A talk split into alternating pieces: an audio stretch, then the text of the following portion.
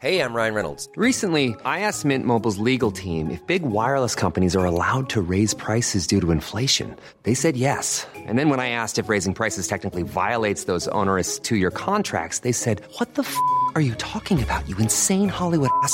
F- So to recap, we're cutting the price of Mint Unlimited from $30 a month to just $15 a month. Give it a try at mintmobile.com slash switch. $45 upfront for three months plus taxes and fees. Promo rate for new customers for limited time. Unlimited more than 40 gigabytes per month. Slows. Full terms at mintmobile.com. C'est bon, 3, 2, 1, on se lance. Ah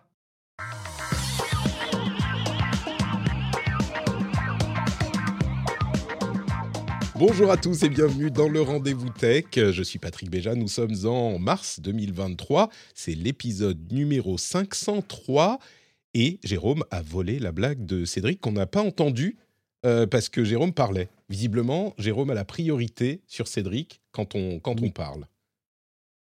Euh, De toute façon, toute discussion est un combat. Euh, Le plus fort gagne. Voilà. Moi je, Donc tu- moi, je laisse priorité aux gens qui sont de la retraite. Alors voilà, ça commence à attaquer sur l'âge. Tu veux qu'on commence à parler des cheveux aussi? Ah, ah, il y a- ça Ah, contre-attaque, très écoute. très bien, pas mal du tout. Bon, bonjour à tous. Moi, j'ai fait mon deuil de mes cheveux. J'ai fait Moi, le deuil de mon âge. Merci à euh, L2 Omus qui a fait plein de euh, cadeaux de subs sur Twitch, puisqu'on est sur Twitch évidemment, en plus d'être dans vos oreilles euh, pour le podcast pendant peut-être que vous êtes en train de faire la grève ou de pester contre la grève. Euh, il y a des gens qui nous regardent sur Twitch et éventuellement sur euh, YouTube pour le replay. Merci à vous tous d'être là et merci à Cédric et Jérôme d'être avec moi. Euh, Fanny vous nomme euh, amoureusement les fabulous et je pense que ce terme est bien trouvé. Bon, Corben est un petit peu occupé. Visiblement, il n'y a pas cantine à son école et donc il a le petit qui est à la maison. Donc, il peut pas être là avec nous. Moi, Ouais, par puis contre, là, c'est c'est 20 000 TikTok par jour à faire, euh, quand même. ça hein. prend C'est du temps. boulot, ça hein. prend du temps. Ben oui. On va en parler de TikTok. Hein. C'est la bataille de TikTok. 2023, c'est la bataille de TikTok. Euh, on, on va en parler dans un moment. Moi, j'ai euh, la petite à la maison et j'ai des loups autour de la maison. Donc voilà, Des loups? Non, mais des vrais loups? Des vrais loups. On a appris qu'il y a des loups qui sont dans la nature depuis, enfin qui sont dans la nature. Ils ont été réintroduits parce que pour euh, l'équilibre euh, de la nature justement, il y a beaucoup trop de biches et ils ont réintroduit les loups il y a quelques une vingtaine d'années dans la région. Et maintenant, il y en a un ou deux qui sont visiblement euh, dans la région ici, dans la zone. Et vous savez que moi, j'habite au milieu de la forêt, genre la maison la plus proche est à 2 km. Donc il y avait les, des- loups qui étaient en train de chasser sur le champ d'à côté, qui avaient réussi à attraper une biche il y a quelques jours, et les gens en parlent sur Facebook. Il y a des loups autour de la maison. Vraiment. Ah bah non mais super, voilà où nous mène le wokisme, il y a de la bichophobie, hein, euh, tout pour les loups, euh, voilà. Les- C'est sûr que tu, tu fais un film sur les biches, personne ne regarde, tu fais un film sur les loups, tout le monde en veut quoi. voilà, Écoute, hein. le film sur les loups, ça risque d'être euh, Patrick se fait bouffer dans deux semaines. Donc, euh, non, j'ai- je vous avoue que j'ai un petit peu paniqué parce que je plaisante pas. hein. Il y a vraiment des loups, il y en a quelques-uns. Euh, si vous avez des astuces pour se prémunir contre les attaques de loups, euh, partagez-les avec moi sur euh, Twitter ou Discord ou ce le que lobby des armes, euh, le lobby des armes, C'est simple. hein. Ah, voilà, ar- un arc, une flèche. Ah, Écoute, j'ai suffisamment joué aux jeux vidéo, je pense que ça devrait se passer sans problème. Euh, je suis un chasseur expert. on, va, on va voir un Instagram de Patrick, je me suis blessé en essayant de faire un arc. Comment je me suis planté une flèche dans le pied? Ah, mais ça fait des bonnes miniatures YouTube, ça. On en parlera Ah, aussi bah en plus de TikTok euh, dans, quelques, dans quelques temps. Mais bon, je dis ça, je plaisante. Je sais bien que euh, les loups n'ont aucun intérêt pour les hommes et euh, n'attaquent euh, vraiment. Enfin, tu as plus de chances de te faire euh, écraser par une bagnole que de te faire même regarder par un loup. Donc, je sais bien qu'il n'y a pas de souci. Mais bon, il n'empêche que je suis pas. Il y avait des traces de, de- pattes de loup parce que les biches sont tellement partout, elles viennent près de la maison. Les loups sont venus genre derrière la maison, quoi. Donc bon, faut faire un petit peu de bruit, ils s'en vont. Mais je me prépare. Vous, savez, tout ça, euh, ça va me permettre quand l'apocalypse arrivera vraiment, quand les IA auront pris le pouvoir et que les centres euh, citadins seront les, nerfs euh, névralgiques de l'occupation des robots, eh ben moi, je pourrais survivre dans la forêt et vous, vous pourrez pas. Voilà. C'est à ça que ça va. Parle, premier truc qu'ils se feront, c'est envoyer des drones dans la campagne, oui. Pour sécuriser les, les zones de- Exactement. De, production alimentaire, ouais, c'est pas faux. Exactement. Et à ce propos, alors, plus ou moins à ce propos, euh, la semaine prochaine, je ne serai pas euh, disponible parce qu'on va aller pour un autre type de challenge. On va aller habiter dans 17 mètres carrés euh, à 4 avec deux enfants, un de 5 et un de 2 ans, pendant une semaine. C'est là aussi euh, possiblement une vidéo YouTube à produire avec une belle thumbnail que vous pouvez imaginer. Mais du coup, je ne pourrai pas enregistrer de podcast et donc il y aura normalement des épisodes spéciaux pour le rendez-vous tech et le rendez-vous jeu. Et dans le rendez-vous tech, euh, si tout va bien, je vais l'enregistrer normalement cet épisode demain, et ben on parlera de, euh, comment dire, le, deuxième volet de la construction de Skynet. Il y a les IA qui sont en train d'arriver. Il y a un autre truc dont on vous parlera dans l'épisode spécial de la semaine prochaine, si tout va bien. Donc euh, voilà, je vous laisse avec cette petite, ce petit suspense pour savoir de quoi il s'agit. Et vous, ça va bien? Cédric et Jérôme Tant qu'à faire, on est déjà hyper en retard Oui. pour commencer à parler des sujets. Donc, euh, Cédric, t'as as un truc qui bouge dans ton image là. Ah non, c'est le. Ah oui, je l'avais C'est un je petit pensais pas qu'on le voyait. je pensais pas qu'on le voyait. J'étais là au bord, euh, au bord de mon bureau. euh, ouais, ouais, ça. Mais donc, ça va. C'est- Tant que t'as pas Chimari Oui, à côté va. de toi, t'es content. Voilà, c'est ça. Très bien. Exactement. Non, non, ça va. J'étais à Paris euh, ce week-end. Mais oui, j'ai vu. voir le European Invitational euh, D'Overwatch. euh, avec des gains entre autres, et j'ai vu euh, tous mes, mes joueurs vu- Overwatch League T'as vu préférés. Poco, t'as vu Ben Best, non? C'est ça, exactement. Lutti, euh, euh, etc. Fefe. Enfin, j'ai vu tout le monde et c'était vraiment cool, quoi. D'accord. Vraiment cool. Donc, tu es à bloc, t'es à fond, t'es Ah, content? bah, bien sûr que je suis à bloc. Je suis à bloc, Très bien. évidemment. Parce qu'en plus, on a une équipe d'étudiants Overwatch euh, cette année, donc euh, c'est c'est hyper cool. Magnifique. Donc, voilà. Jérôme, est-ce que t'es à bloc aussi? Euh, je suis à bloc, je suis en train de prévoir le déménagement de tout ce que tu vois derrière. Pour cause d'inondation, il va y avoir deux mois de travaux ici. Mais voilà Donc On a euh, voilà. tellement de vidéos YouTube à faire, Jérôme. Tu vois? Exactement. Vi- Comment Mm, j'ai mm, mm. déménagé mon studio à cause de l'inondation dans mon appart? Ah bah, très bon titre, je clique Passionnant. immédiatement. Passionnant. Eh bien, écoutez, je pense qu'on va se lancer tout de suite dans les euh, sujets de l'émission, en commençant par, évidemment, les infos qu'il faut retenir cette semaine. Et dans les infos qu'il faut retenir, comme je disais, c'est la bataille de TikTok, ou plutôt les batailles de TikTok. Il y a plein de euh, petits trucs qui commencent. Alors, ça fait pas, ça, date pas d'hier, hein, le fait que TikTok soit un sujet controversé dans la tech. Mais euh, depuis quelques semaines, je dirais, les choses s'échauffent un petit peu, puisque euh, il y a sur différents sujets des controverses euh, qui, qui, montent. Et je vais en lister quelques-unes, et je pense qu'on parlera de la dernière essentiellement, mais vous pouvez euh, vous accrocher à n'importe laquelle d'entre elles. D'abord, il y a l'idée que bannir TikTok permettrait de d'aider à combattre un potentiel danger que pourrait poser le euh, gouvernement chinois s'il souhaitait euh, accumuler les données envoyées par TikTok pour euh, faire de la manipulation politique ou sociale ou ce genre de choses, en plus du fait d'espionner des personnes qui utilisent l'application. Évidemment, pour vous et moi, ça n'a pas grande importance, mais on peut imaginer que ça puisse donner des moyens de pression sur des officiels ou ce genre de choses. Eh bien, Bannir TikTok ne suffira pas, puisqu'un article, une enquête révèle que, euh, enfin révèle, constate qu'il y a plus, presque 30 000 applications qui utilisent l'outil de développement de TikTok, qu'ils mettent à disponibilité pour développer toutes sortes d'applications différentes. Et 30 000 applications, du coup, partagent les informations, leurs informations, ou une partie de leurs informations, avec TikTok. Alors, c'est des applications très différentes. hein. Il peut y avoir des jeux comme euh, Mobile Legends euh, ou, euh, Fruit Ninja ou ce genre de choses, ou même des applications de photos comme ViscoCam, Canva, enfin, plein, plein, plein d'applications différentes. Toutes n'envoient pas des, informations essentielles, toutes ne- ne- n'envoient pas toutes les informations qu'elle collecte. Et bien sûr, TikTok dit, bah, c'est normal, on a un, SDK, machin. Mais il n'empêche que les applications, euh, les informations finissent chez TikTok et chez ByteDance a priori. Et donc, le danger, c'est que euh, bah, s'il y a un danger, il suffit pas de bannir TikTok, parce que de toute façon, il y a des dizaines de milliers d'applications qui utilisent euh, le SDK qui lui envoie des données. Donc, on n'est pas sorti de l'auberge, comme on dit par chez moi. Autre sujet de controverse, euh, enfin controverse, autre petite Ou information. le, loup est, ou, ou- ou le loup est dans la bergerie, comme on dit chez toi. le loup est euh, dans le, le bosquet de- d'en face, là, tu vois. Et on, on le voit Mm. nous, nous observer avec ses petits yeux. Euh, TikTok a ajouté des options de euh, contrôle du temps pour les plus jeunes.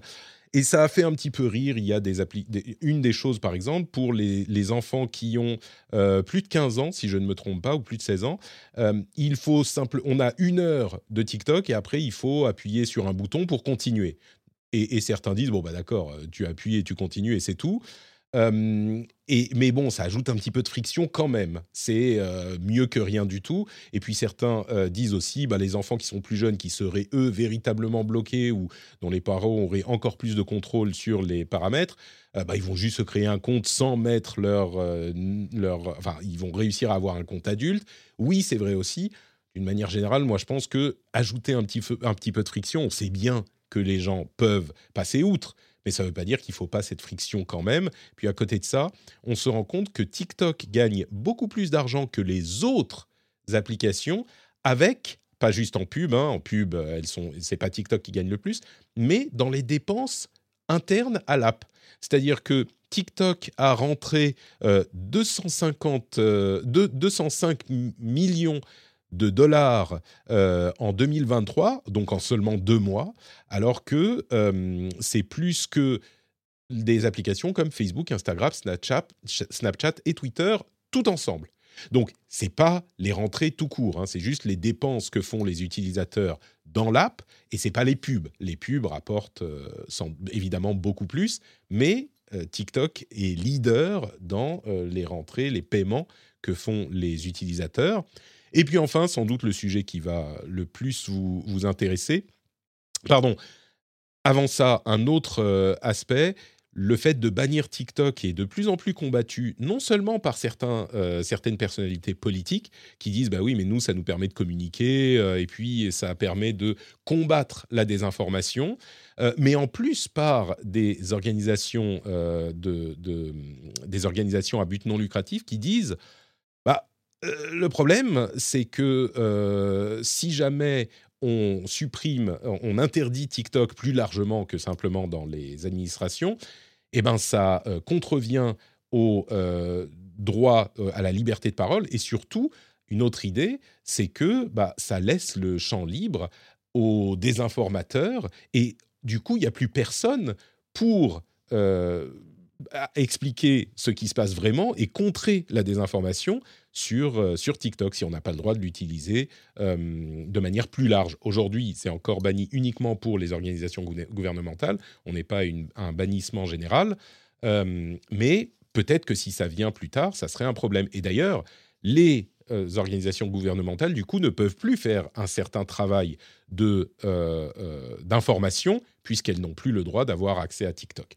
Donc ça, c'est encore un problème qui se pose. Et enfin, le dernier, qui lui, je pense, vous a fait réagir dans vos veilles respectives, c'est les fameux filtres, et là ça va faire le lien avec l'IA aussi, les fameux filtres à IA qui sont incroyablement réalistes, qui ne s'effacent pas quand on met sa main devant son visage, euh, et qui transforment de manière très très convaincante l'aspect des personnes. Et on peut même, euh, comment dire, on peut même bouger son visage avec la main et le filtre fonctionne quand même. C'est très très impressionnant. Et il y a surtout des filtres. Alors il y en a deux qui ont été extrêmement populaires. C'est Bold Glamour qui vous rend plus glamour et plus beau ou plus belle et euh, Teen qui est censé vous donner l'aspect de euh, que vous aviez quand vous étiez un adolescent. Et ces deux filtres sont incroyables parce que ça transforme vraiment, pas juste comme les filtres habituels qui sont pas faits avec une IA ou euh, pas ce type d'IA et qui vous permettent simplement d'avoir euh, une sorte de masque qui se pose sur votre visage et dès que vous mettez la main, bah, on voit bien que ça marche pas, c'est-à-dire qu'il il devient, il, il s'efface, il revient, il s'efface, il revient.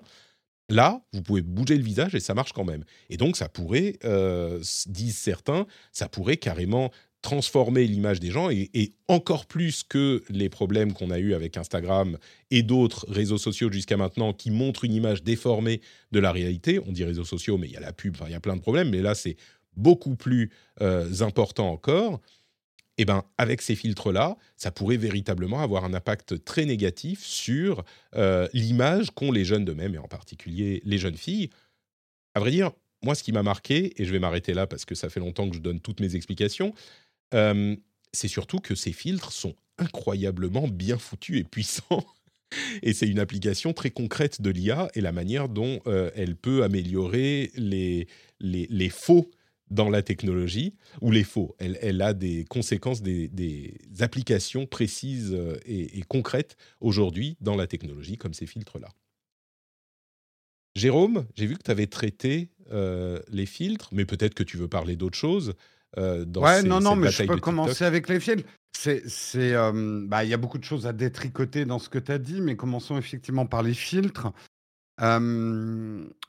les filtres, bah, c'est, c'est pas nouveau, d'abord, de, se transformer numériquement. Même avant le numérique, on se transformait, maquillage. Bon, voilà, l'humain cherche toujours à améliorer son apparence. La dangerosité des filtres par rapport à la vision qu'on a de soi-même, euh, c'est peut-être la facilité et l'efficacité de ces filtres.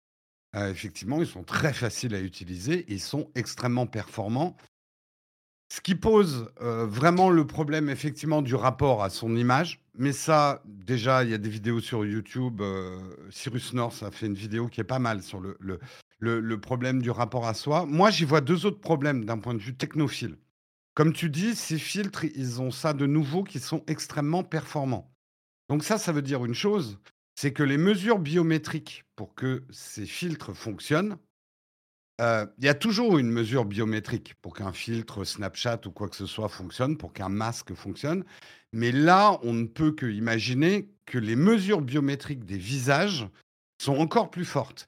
Et aujourd'hui, il ne faut pas noircir le tableau, mais on ne sait pas bien comment sont collectées, comment sont stockées et comment sont gérées ces données biométriques nécessaires au fonctionnement de ces filtres. Donc on peut quand même se poser la question, on sait aujourd'hui quand même que la biométrie d'un visage, c'est quand même notre sécurité, même bancaire, sur nos apps, etc.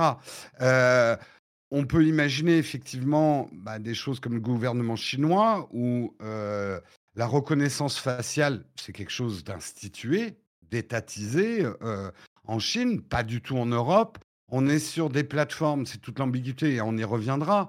On est sur des réseaux sociaux qui sont internationaux, mais on n'a pas les mêmes lois internationales. En tout cas, je ne suis pas au courant si on a fondé la Fédération des planètes avec euh, les mêmes lois à travers le monde. Dites-moi si j'ai quelques centaines d'années de retard.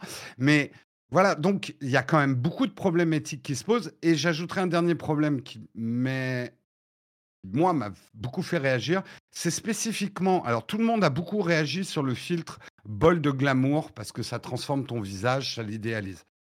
Moi, j'ai plus réagi. Je vais, juste préciser sur, sur ce filtre, c'est hyper impressionnant parce que peut-être qu'on n'a pas été assez précis parce que nous, on l'a vu, ce filtre.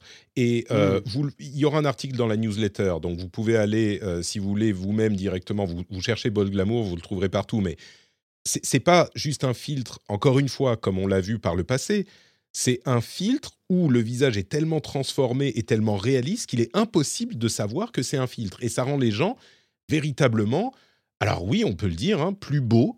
Euh, dans, hmm. dans, certains cas, dans la plupart des cas, ça rend les gens plus beaux, mais c'est indétectable. C'est incroyable la qualité bah, du truc. Donc je le précise pour que, pour les gens Pour expliquer la différence avec les masques qui ont toujours existé ou les filtres, c'est que les anciens filtres t'appliquent un masque, transforment ton visage, mais on voit quand même que c'est un masque. C'est comme si tu allais au, bal masqué au et Euh, là, c'est presque un maquillage numérique, c'est-à-dire Ouais. qu'il va respecter la forme globale de ton visage et en modifier des parties, et ça rend les choses troublantes.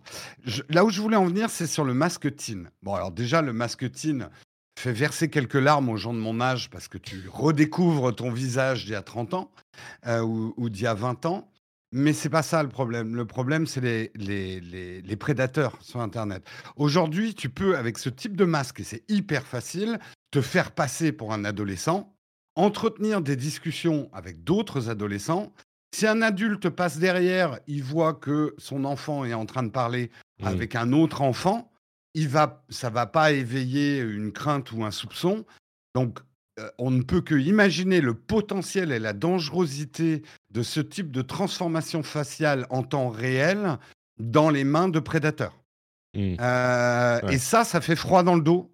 Euh, parce que là, maintenant, allez regarder sur TikTok les filtres teen et tous ces visages jeunes en repensant à ce que je viens de dire.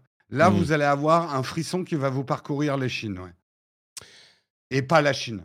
Cédric, euh, est-ce que ça te fait un peu flipper? Est-ce que non, c'est ah, mais ça a toujours été comme ça, c'est bon, arrêtez les vieux. euh, c'est, Oh, je, bah, je provoque un petit peu, mais Bien sûr. Non, non, non, je, je suis, je suis plutôt d'accord sur le fait que ça pose quelques, quelques soucis. En fait, le truc, c'est que c'est le deepfake à apporter tous euh, dans la poche, quoi. Mm. Et, et, et c'est le deepfake, et- ça marche, ça marche encore mieux qu'un deepfake que vous avez vu par le passé. Enfin, Oui. c'est vraiment indétectable là. Oui, oui, quand- Parce que quand- c'est en fait, une sorte de deepfake de vous sur vous. Donc c'est pas C'est qu'on ça. remplace la tête de Jérôme par celle de, euh, de Tom On Cruise. Et donc ça, bon, ça va se voir un peu. Mais en- encore Bon, que, à bon peine. là c'est assez proche quand même. Avez la même coiffure, hein. Place près. Euh, Tu vois, c'est c'est- c'est comme si moi je devenais Cédric euh, The Caillou euh, pour euh, The Rock, tu vois. Euh, ou Jason euh, Stotham pour la coiffure. ah là, il y a, non, il y a- c'est proche, c'est proche J'ai- quand même. J'ai le filtre, j'ai le filtre. Euh, non, non, le, le problème, c'est que c'est c'est vraiment le, le, le deepfake à portée de tous. Euh, Quand on sait qu'en plus, Apple travaille en ce moment sur le fait que les iMessage pourraient être lus avec la voix de l'expéditeur. Mm. Tu fais un sample de ta voix si tu Mm. veux l'autoriser. Et en fait, au même, la même façon que tu partages ta, ta photo et ton nom dans iMessage, tu partageras aussi une empreinte de ta voix. Et du coup, quand Siri lira tes messages, il les lira avec ta voix. Euh, tu vois, en fait, on n'est pas très très loin de, de pouvoir, euh, je le disais dans le chat, cloner une personne, mais c'est vraiment ça. C'est-à-dire Ah bah, que on y est presque. quoi. on, on, on y est presque. Et ce qui fait peur, c'est que c'est dans une appli comme TikTok, euh, qui est vraiment. euh, Enfin, je veux dire, c'est à la portée de, n'importe qui euh, d'utiliser un filtre pour ressembler, je sais pas moi, à, quelqu'un de connu et faire un vrai deepfake. Le, le- les, les complotistes ont, Enfin, les gens qui manipulent l'opinion politique de manière générale ou l'opinion de, de, de manière générale ont un excellent outil là en fait. C'est juste incroyable ce truc. Il manquera plus que envoyer un sample ou choisir une personnalité et euh, créer le filtre. En fait, il manque juste cette étape-là qui aujourd'hui nous permet de paramétrer le filtre comme on veut. C'est-à-dire que là, comme on disait pour Teen ou pour Glamour, c'est la base de son visage. Mais si on dit bah, je veux ressembler à cette personne et qu'ensuite il arrive à, à générer un filtre à partir de ça qui soit crédible, on tombe dans, dans, dans- dans du Black Mirror puissance 1000. Quoi. Et c'est ça le vrai problème. Et là, déjà, pour moi, on y est déjà. C'est-à-dire que Alors, typiquement, Mmh. le, Et- le- on, Et- on et- Va- non, vas-y, Cédric, la- finis. la- J'ai j'ai un ce truc que, à ce que dire sur disait ce Jérôme point. est, est totalement vrai. C'est-à-dire qu'on tombe dans. On se fait passer pour quelqu'un de plus jeune. Et, Mm. et, et c'est et c'est une vraie problématique. Et, et, euh, souvenez-vous du film qui s'appelait euh, Surrogate, qui n'est pas le, le film le plus magique de la Terre, mais c'était d'ailleurs avec un autre chauve. Mm. Euh, J'ai oublié son nom d'ailleurs. Je connais que lui, hein, Piège de cristal, tout ça. Là. Ah, euh, Ah, Bruce Willis. Bruce Willis. Oui, c'est ça. Mais je cherchais, je- je- son nom m'était sorti de la tête. Mais bon, bref, avec Bruce Willis, où le principe était qu'on envoyait des, des espèces de machines qui nous remplaçaient pour aller travailler. Et nous, on restait assis dans des, de- dans des or- devant, dans devant un ordinateur avec un casque et on bougeait pas Mm. finalement. C'est ça le principe de Surrogate, au point que les gens ne savaient plus à quoi ils ressemblaient. C'est-à-dire qu'ils allaient, euh, ils prenaient, ils- non mais ils prenaient vraiment des, ils faisaient des, des rendez-vous amoureux, etc. avec d'autres personnes au travers de ces, de ces Mm. surrogates, donc ces avatars, alors qu'eux-mêmes ne ressemblaient pas du tout à ces gens-là, etc. Et in fine, on va se retrouver avec des, des- des problématiques de j'ai rencontré quelqu'un en ligne, mais est-ce que c'est sa vraie apparence ou pas? Ah, là, Parce que même moi, l'apparence que je renvoie est la mienne. Ben, et le jour de la rencontre en vrai, Je crois qu'il y a- y a- je- problèmes je- de- de- de juste, santé pour, mentale, a- euh, juste avant que pour, pour abonder dans le sens de Cédric, il y a Avamind qui en parlait justement dans la vidéo de, de Cyrus North et, et- et qui disait mais bon et, et c'est vrai on triche déjà depuis longtemps la Bien sûr. photo est une tricherie c'est pas notre vrai visage. Sur Tinder c'est pas vraiment à quoi on ressemble. Et d'ailleurs elle parlait de ce moment Tinder quand la rencontre est entre guillemets réelle et qu'on s'aperçoit que les photos sont très flatteuses ou ce genre de choses. Euh, donc on c'est pas nouveau. Là où j'abonde dans le sens de Cédric et là où ça devient euh, excito-flippant, euh, c'est si tu mets en parallèle aussi la réalité mixte qui a priori devrait arriver et qui va peut-être pas complètement flopper. Pour l'instant, on se dit bon, c'est sur TikTok, ça reste dans nos smartphones, on peut. Mais demain, et je me mets à la place de quelqu'un de très jeune, un génération alpha aujourd'hui ou un génération bêta demain, euh, qui va dire mais franchement euh, je suis désolé mais la réalité mixte c'est vachement mieux que euh, la réalité réelle quoi Mm. j'ai pas envie de vivre dans la réalité réelle avec mes boutons mon gros nez et mes grosses oreilles je préfère vivre avec mon mon, personnage virtuel et que les gens me voient avec mon personnage virtuel Euh, Peut-être que c'est là où nous, notre cerveau bloque et que c'est peut-être une évolution majeure de l'humanité où on va se désincarner et qu'on aura des identités choisies et non plus des identités subies. Euh, ça pourrait faire une- une belle recherche psychologique et philosophique. Mais, euh, mais moi, culturellement, je suis encore quand même dans le mythe de la caverne avec Platon. Quoi. Euh, euh, ça, pose un problème. Moi, mon cerveau, là, il bloque. Quoi. Bah, je, pense que ça serait difficile de comprendre dans quelle direction ça va partir. À un moment, quand plus rien n'est vrai, est-ce qu'on préfère pas la réalité? C'est une bonne question. Mais pour revenir à ce que vous disiez sur les personnes euh, synthétiques presque, il y a plusieurs euh, éléments qui concordent avec ça. J'allais en parler plus tard, mais je vais les évoquer maintenant. Dans euh, Bing et dans Bing, le nouveau Bing et euh, certaines euh, startups euh, ont des travaux qui, tendent, qui, essayent de simuler une personne existante ou peut-être euh, enfin une célébrité en gros et qui parle comme cette célébrité.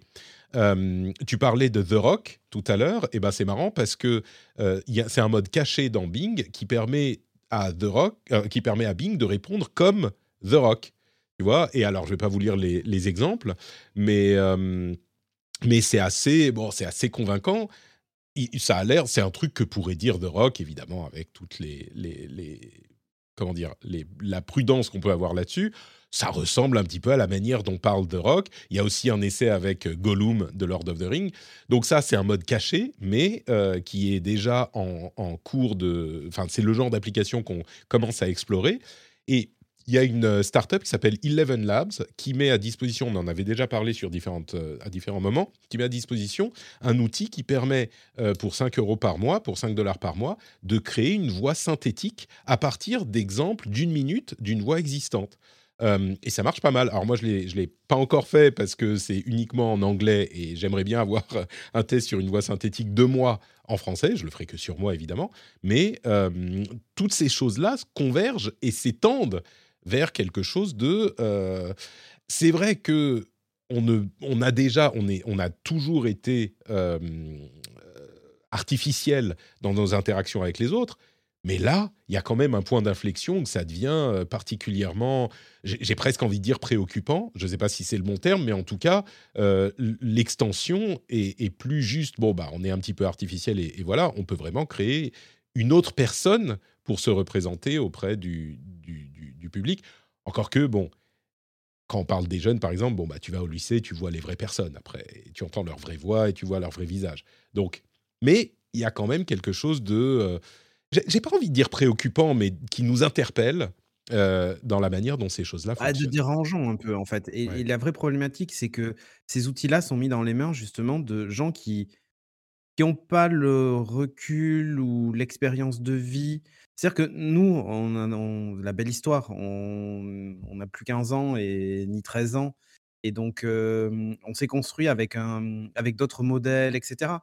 Mais quand finalement ça, ça devient la normalité de la cour de récré quand tu as 13 ans, bah, en fait, le le tu perçois pas les choses de la même façon. Peut-être qu'eux vont Mmh. trouver ça génial et qu'au contraire, bah, on n'a pas envie de de partager une apparence qui est, disgracieuse ou je ne sais quoi. Enfin, tu vois, je tu tu sais pas comment les les, mmh, comment un cerveau pas préparé à ça et qui encaisse ça sans avoir aucun autre repère, va le prendre, tu vois? Ouais. Et et c'est ça en fait le le le vrai problème et on le voit, hein, c'est-à-dire qu'il y a, mmh, typiquement sur sur TikTok, moi je le vois, la la façon dont les gens consomment, consomment TikTok, c'est, mmh, pas il y a une vraie différence entre les gens qui ont plus de 30 ans et les ados de 13 ans. Mmh. Il y a une vraie, vraie grosse différence. Mmh. Et pour certains, en fait, tu t'y perds. Enfin, j'ai vu des des ados se perdre pendant, heu, 2 heures, 3 heures entières sur TikTok. Et et moi, typiquement, si j'ai eu TikTok installé et que j'ai désinstallé assez vite parce que j'y voyais peu d'intérêt, je j'y passais pas autant de temps, en fait. Je veux dire, je je assez Oui, vite, mais je me suis lassé. ouais, Et et je pense ouais. qu'en fait, c'est aussi parce qu'on a aussi une expérience des réseaux sociaux qui est autre. C'est-à-dire que nous, on les a vus naître, heu, on n'est pas nés avec, en fait. Et c'est ça un peu la la différence, je pense. Je crois, je crois que la bonne nouvelle dans tout mmh. ça, c'est que, et je vais te laisser conclure après, Jérôme, mais la bonne nouvelle, c'est Mmh. que il faut en fait l'approcher, si on parle des enfants spécifiquement, mon Dieu, les enfants sont attaqués, il faut protégeons les enfants, protégeons les enfants. Bah, on les protège de la même manière qu'on les protège jusqu'à maintenant de tout ce que, heu, la mode ou l'image, heu, des des célébrités ou on parlait même de pornographie dans la dans la chatroom. Hem, c'est un problème qui est effectivement très réel. Hem, bah, pour tous ces problèmes, il faut parler aux enfants et expliquer la différence entre la réalité et ce qu'on peut voir sur internet et en fait, cette démarche, je pense, il faudra laisser il faudra poser la question au psy, hem, cette démarche, je crois, reste la même et d'une manière plus générale, pas que pour les enfants, mais pour les gens en général, il faut que euh, tout le monde comprenne bien la différence entre ce qui peut être réel ou pas. Là où j'y vois un danger peut-être plus difficile à appréhender, euh, encore plus difficile, c'est que euh, à force de plus savoir ce qui est réel, c'est un petit peu le problème avec Trump, à force qu'il lance n'importe quelle bêtise et n'importe quel mensonge toutes les deux minutes, on- on en a marre et on ne cherche plus à savoir ce qui est réel. Et c'est peut-être là une piste à explorer sur ce que, la manière dont ça pourrait po- poser des problèmes euh, plus difficiles à, à tacler, on va dire. Jérôme, je te laisse Ouais, conclure mais- là-dessus et puis on avance. Bah, le réel, c'est fade, j'ai pas envie de cliquer dessus. Ouais, bah oui, oui. Mais Eh ben oui. est-ce que c'est pas déjà ce qu'on fait en regardant des films, en lisant des livres, en jouant à des jeux vidéo Non, mais tout euh, à fait, tout à fait. En fait, c'est un débat aussi vieux que l'humanité. Là, on est à un point de convergence, c'est qu'on a des outils qui nous permettent, avec une facilité déconcertante, de se créer un univers entièrement virtuel, de vivre dedans et de changer complètement notre Ouais, représentation. c'est-à-dire que nous, c'est plus, c'est plus juste que ce qu'on va consommer est faux, Ouais, c'est que nous, on peut projeter Nous- quelque chose de faux Mais- facilement aussi. Mais peut-être que certains vont dire que c'est aussi une libération. On Ouais. va pouvoir se réinventer. Aujourd'hui, je terminerai juste là-dessus pour, pour, pour faire une ouverture. Aujourd'hui, justement, on est dans l'acceptation euh, des différentes couleurs de peau, euh, euh, des différents genres, etc. Est-ce que la vraie libération, c'est pas justement de pouvoir inventer ce que tu es de A à Z Mm. et ta représentation? J'en sais rien. Moi, moi Ouais, ouais. bien sûr, ça, ça mérite le poil de dire ça parce que je trouve que c'est bien d'être confronté à la réalité. Mais, mais, mais, mais je suis vieux, moi. Euh, Moi, est-ce ce que que, je- est-ce que c'est pas l'avenir, quoi? J'en sais rien. Moi- ce que je dirais, c'est qu'il faut revendiquer le droit d'être moche. Euh, et tu vois, nous qui sommes pas forcément les. Non, si, on est très beau quand même, c'est vrai. Mais euh, non, mais je veux dire, peut-être que euh, avec ce genre de choses, les gens sont à égalité. Et il n'y a pas ceux qui sont Mm. nés avec euh, le bon pool d'ADN, tu vois, qui vont être euh, super appréciés. Alors. Quand tu rencontres dans la vraie vie, c'est plus compliqué, mais si tu veux faire ta carrière sur euh, YouTube, et on va faire la transition avec YouTube après, dans, un, certain nombre de cas, ça, n'est pas un désavantage d'être euh, très symétrique, tu vois, d'être beau ou belle. Peut-être que du coup, euh, tout le monde pourra être à égalité là-dessus et tout le monde sera beau. Mais du coup, est-ce qu'il vaut pas mieux être un petit peu différent et que ça, sera un petit peu, tu vois, quelque chose de- d'original Être moche, c'est original, ou ne pas être super beau et parfait, bah, ça sera original et donc un petit peu. Moi, je crois qu'il y a un équilibre qui va se trouver de toute façon, mais bon, on ne sait pas comment ça se, ça se. Les conséquences sont difficiles à évaluer. Quoi. Tu vois, à une époque, on disait avoir un physique de radio. Là, on dira peut-être avoir un physique de podcasteur audio. Ah bah, ça, ça se dit depuis longtemps. grave. Ça se dit depuis longtemps, mais maintenant, même nous, on fait de la vidéo, tu vois. Donc, euh, écoutez, avec un filtre, euh, avec un filtre euh, TikTok, euh, je suis sûr qu'on va pouvoir conquérir. D'ailleurs, le, le filtre teen, c'est pareil avec toi, Jérôme. La barbe, il aime pas trop. hein. La barbe, les lunettes, Ah oui, oui, ça oui, lui plaît pas. Moi, mon, mon, mon teen, c'était pas tout à fait Moi, la ça m'a- bah, C'est surtout la couleur des poils, Ouais. ça il sait pas faire. Donc j'ai l'impression de me voir. En fait, je ressemblais pas à ça il y a 30 ans. Ouais, moi non plus. Mais ça donne un enfant avec une barbiche blanche, c'est très bizarre, oui. C'est. Ah. Bon, bah justement, on parlait de YouTube euh, et il y a un article. Alors, je voulais parler de Microsoft en deuxième sujet, mais comme on a euh, Jérôme qui est là et qui est un YouTuber, euh, comment dire, un YouTuber confirmé, On dit, mais on dit plus qu'on est youtubeur, Patrick. on dit créateur 10 de contenu. Voilà, Bah, créateur bien sûr. Non, mais là, on parle de YouTube Content spécifiquement. C'est pour ça que je dis ça. Content creator. On est tous des content creators ici. Mais Ouais. euh, là, je voulais parler spécifiquement de YouTube, puisqu'il y a eu euh, un certain nombre de gros YouTubers. Les derniers en, en date, c'est euh, McFly et Carlito, qui ont commencé à parler de la difficulté d'être euh, YouTuber et surtout ces dernières années, de la manière dont euh, le, le fait d'être au plus haut niveau de YouTube euh, impose une pression absolument monumentale et leur impose de faire des vidéos toujours plus produites, de faire ce qu'ils disaient. euh, C'était bah, dans chaque vidéo, il faut euh, trois invités, sept happenings, deux mecs qui font la roue, quatre caméras, huit micro-cravates et une production. Ça, c'était Cindy qui disait ça. Et, et du coup, c'est difficile à suivre. On peut euh, trouver la filiation de ce genre de production euh, chez MrBeast, dont on a déjà parlé dans cette émission, qui est le plus gros YouTuber en ce moment, un Américain qui fait à chaque fois des trucs genre euh, incroyables, des Squid Games, des tout le monde, genre 100 personnes seules sur une île déserte, ce genre de trucs. Inoxtag a, a- a promis que l'année prochaine, enfin promis, il va s'entraîner, c'est l'un des gros YouTubers en France, il va s'entraîner pour escalader l'Everest. Euh, l'année prochaine. Il vient de publier une vidéo là-dessus, euh, une vidéo hyper produite là encore avec des effets spéciaux, etc. Euh, Squeezie fait des vidéos euh, hyper produites euh, tout le temps. Il avait fait son, euh, son comment il s'appelait, le truc de Formule 4. Euh, Euh, Je me souviens plus du nom de la- Oui, moi non. ah, l'événement qui avait fait euh, plus de vues que la, que la non. télé. GP Explorer. GP Explorer, ouais, voilà, merci. C'était GP Explorer. Enfin, il y en a plein euh, de, trucs comme ça.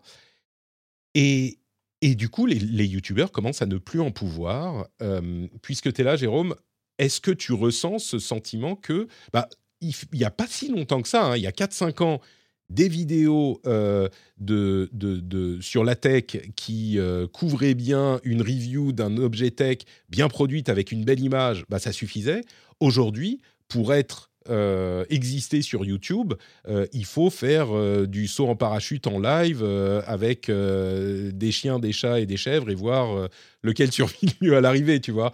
Est-ce que Bah, tu ressens ça? si- Ouais, si tu prends le spectre juste de la tech en créateur de contenu, MKBHD ne s'en cache pas. Il s'est acheté un robot qui vaut euh, 50 000 dollars pour faire des plans qu'aucun autre YouTuber tech ne peut faire. Donc, alors, pour, pour- pour élargir le débat, euh, d'abord, moi, je comprends aussi le public qui n'a pas vraiment envie de plaindre des gens qui sont célèbres, qui a priori gagnent beaucoup d'argent et qui font un métier patient. On peut comprendre aussi qu'il y a un côté, ah, ça va, vous n'avez pas trop à vous plaindre, il y a des métiers quand même un peu plus pénibles. Je pense que là, le public doit juste aussi réaliser que l'image projetée par le créateur de contenu est une image idéalisée d'une vie super fun où on rigole tout le temps avec des potes dans des émissions, mais bien sûr que c'est pas la réalité du métier. Euh, la chose aussi, je pense que le public doit peut-être réaliser, c'est que, et là je rejette la faute sur les plateformes de contenu, les algorithmes encouragent actuellement une compétition euh, forcenée. euh, une production forcenée, un rythme de production forcené. Aujourd'hui, juste réaliser ce qu'on entend, nous, créateurs de contenu, on va dire vieille école. Si tu veux, ne serait-ce que survivre aujourd'hui, alors bien sûr, il faut faire au moins deux à trois vidéos par semaine. Il faut être sur TikTok tous les jours. Il faut faire des lives sur Twitch. Il faut euh, activer tes réseaux sociaux, publier des moments de vie cool sur Instagram. C'est le business d'une petite entreprise. Mmh. Euh, et donc, aujourd'hui, quand vous voyez un Inoxtag, un McFly et Carlito, vous voyez les YouTubeurs, mais en fait, c'est plus des gens, c'est des marques. Il y a toute une équipe derrière, il y a toute une machine commerciale. Et cette machine commerciale, comme n'importe quelle entreprise, elle est basée sur la croissance. Il faut toujours faire mieux, il faut toujours faire plus d'audience. On est, et ton titre est très bon, on est dans les mécaniques de la télé. Là où on a un problème aujourd'hui, c'est que la télé, on va dire dans les années 50, la période pionnière des grosses productions télé, bah, il y a eu ce stress-là aussi. Aujourd'hui, c'est une machine bien rodée, la télé. Et il y a, on va dire, l'argent dans la télé qui permet de fluidifier cette production. Tu as des grands studios, TF1, voilà, on te met une équipe de 20 personnes quand tu fais un, un tournage un peu ambitieux. YouTube, on est encore, même pour des McFly et Carlito, parce que je le sais, je les ai vus partir avec du matos de tournage. J'ai vu, il y a encore un petit côté débrouille. Les grosses productions télévisuelles, il n'y a pas encore assez d'argent pour assurer des productions vraiment Mm. smooth, comme on dit. Euh, donc, il y a aussi un peu cette culture débrouille de YouTube qui fait que tout est un peu à l'arrache, tout est un petit peu compliqué, pas vraiment serein. On te- Et, et pour, pour les présentateurs, pour avoir discuté avec certains qui ont beaucoup plus de notoriété que moi, ce qui est épuisant, c'est qu'au moment où tu es en train de faire une vidéo importante, tu es déjà deux, trois vidéos en avance. Parce que tu sais que la semaine d'après, il va falloir faire produire mieux. Et j'ajouterai ce dernier truc et après je me... Euh, on les voit, on a l'impression que tout le monde est pote. Je dirais pas que dans le YouTube game français, il y a encore des ennemis, mais là, ce qui commence à être très fort, c'est que tout le monde est- devient de plus en plus concurrent. On retrouve des langages que j'entendais à la télé autrefois. Oh là là, euh, t'as fait combien d'audience Alors, Ouais. on dit plus audience, c'est combien de vues? Mais il y a une compétition entre euh, les créateurs de contenu parce que c'est des- ils représentent des entreprises, ils représentent des marques qui sont en compétition. Non, Ils et sont puis en même, compétition euh, pour les plus beaux budgets publicitaires, en fait. Y a, bien sûr qu'au final, ça, ça, ça, ça revient à ça. Euh, mais le truc, c'est qu'effectivement, tu es en compétition, en concurrence avec tout le monde. Tu es en concurrence avec tout le Mm. monde sur ton marché, le marché français. Mais tu as aussi une bonne partie de ton audience qui peut aller voir des trucs produits par euh, le marché enfin, coréen, évidemment américain, anglais. euh, Et et, et il y, y a un truc, Patrick, là, il faut l'ajouter. La plus grosse concurrence de YouTube aujourd'hui, c'est pas les autres YouTubeurs, c'est Netflix. Mm. C'est la SVOD qui s'est vachement renforcée et qui capte énormément l'intention. C'est TikTok aussi.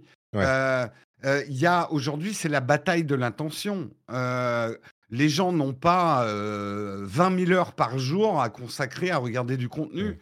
Donc, on, est, on est dans de la compétition de comment on va capter l'attention des gens, en fait.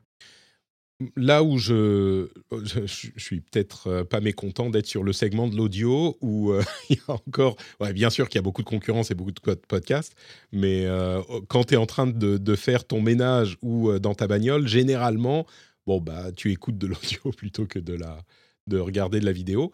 Là où ça me ça me frappe un peu, c'est que tous ces, alors il pourrait avoir des énormes équipes de production.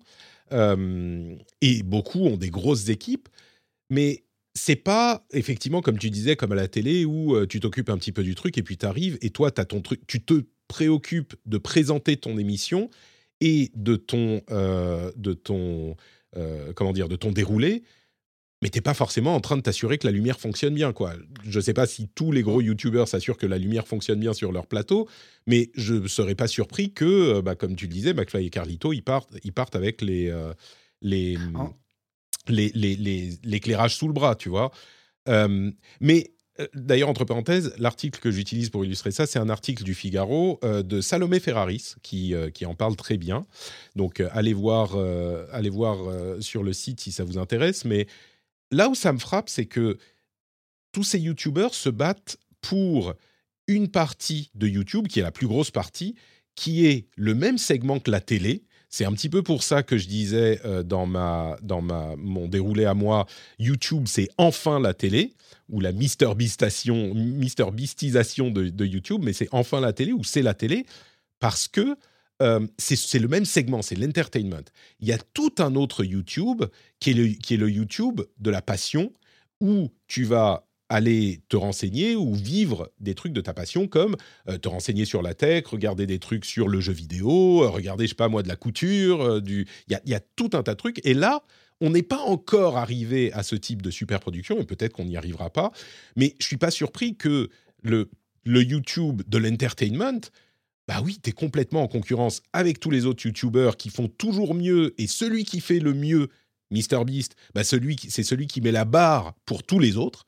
Parce que euh, si tu, euh, tu ne fais pas une vidéo qui est aussi bien que celle de MrBeast, bah les gens ils vont aller voir MrBeast Ouais. ou quelqu'un d'autre qui va le faire. Et en plus, tu fais des vidéos une, deux, trois par semaine, toutes les semaines. Bon, même si c'est qu'une par semaine, c'est toute l'année. Tu peux difficilement euh, t'arrêter, alors qu'à la télé, tu as ta saison, tu as toute ton équipe qui va produire une Ouais, saison non, de 10, et- 15, 12 épisodes.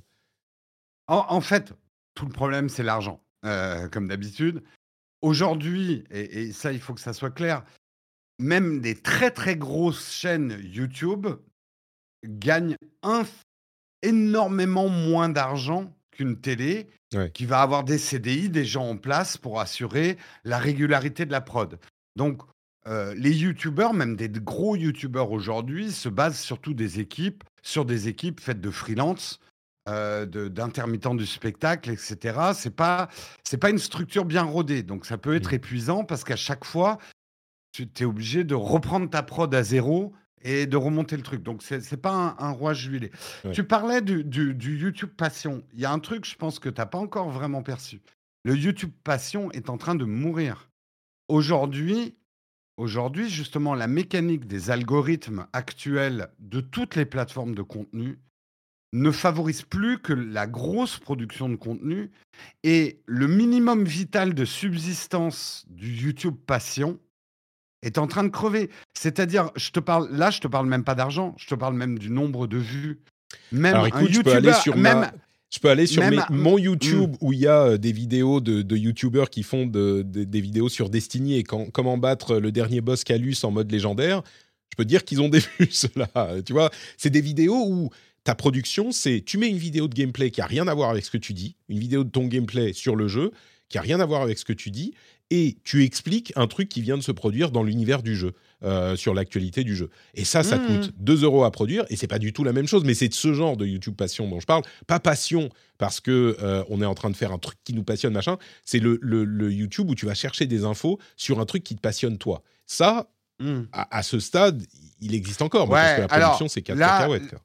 Là, tu es en train de faire une règle générale sur la petite fenêtre qu'est le jeu vidéo. Et je suis d'accord avec toi. C'est Le jeu vidéo reste un banger absolu Mm. sur, euh, sur l'ensemble du contenu. Tu peux faire n'importe quoi dans un jeu vidéo. Il y a plein de gens qui regardent. Mais euh, à, part, à part le jeu vidéo, non, mais Ça globalement, marche plus comme oui. ça, tu me dis. À part, à part le jeu vidéo, euh, regarde des chaînes consacrées à des passions et tout. Ils arrivent plus à vivre du tout. Ouais. hein. Je sais pas, Euh, il y a ça devient de tu- plus en plus dur. tout ce qui est booktube, et on va passer la parole à Cédric qui a été très très Mm. sage peut-être parce qu'il s'en fout de Mm. nos conversations de youtubeurs, mais euh, on- on- le, le- je ne sais pas si tu as regardé un petit peu, si tu es un petit peu sur booktube, qui est donc euh, l'univers YouTube dé- euh, dédié aux livres. Depuis que euh, je me suis lancé dans ma conquête de Brandon Sanderson et de ses 14 millions de livres, je regarde un petit peu YouTube, booktube. Et euh, c'est un truc qui existe aussi. Alors là encore, l'une des personnalités que je regarde, c'est Murphy Napi- Napier, c'est son vrai nom. Euh, elle est super sympa et elle te donne envie de regarder ses vidéos parce que tu as envie de passer du temps avec elle, parce qu'elle est, elle est cool, quoi. Elle, est enthousiaste sur ce qu'elle lit. Et, et ses productions, c'est bah, elle assise en face de son étagère avec plein de livres et elle parle de ses livres.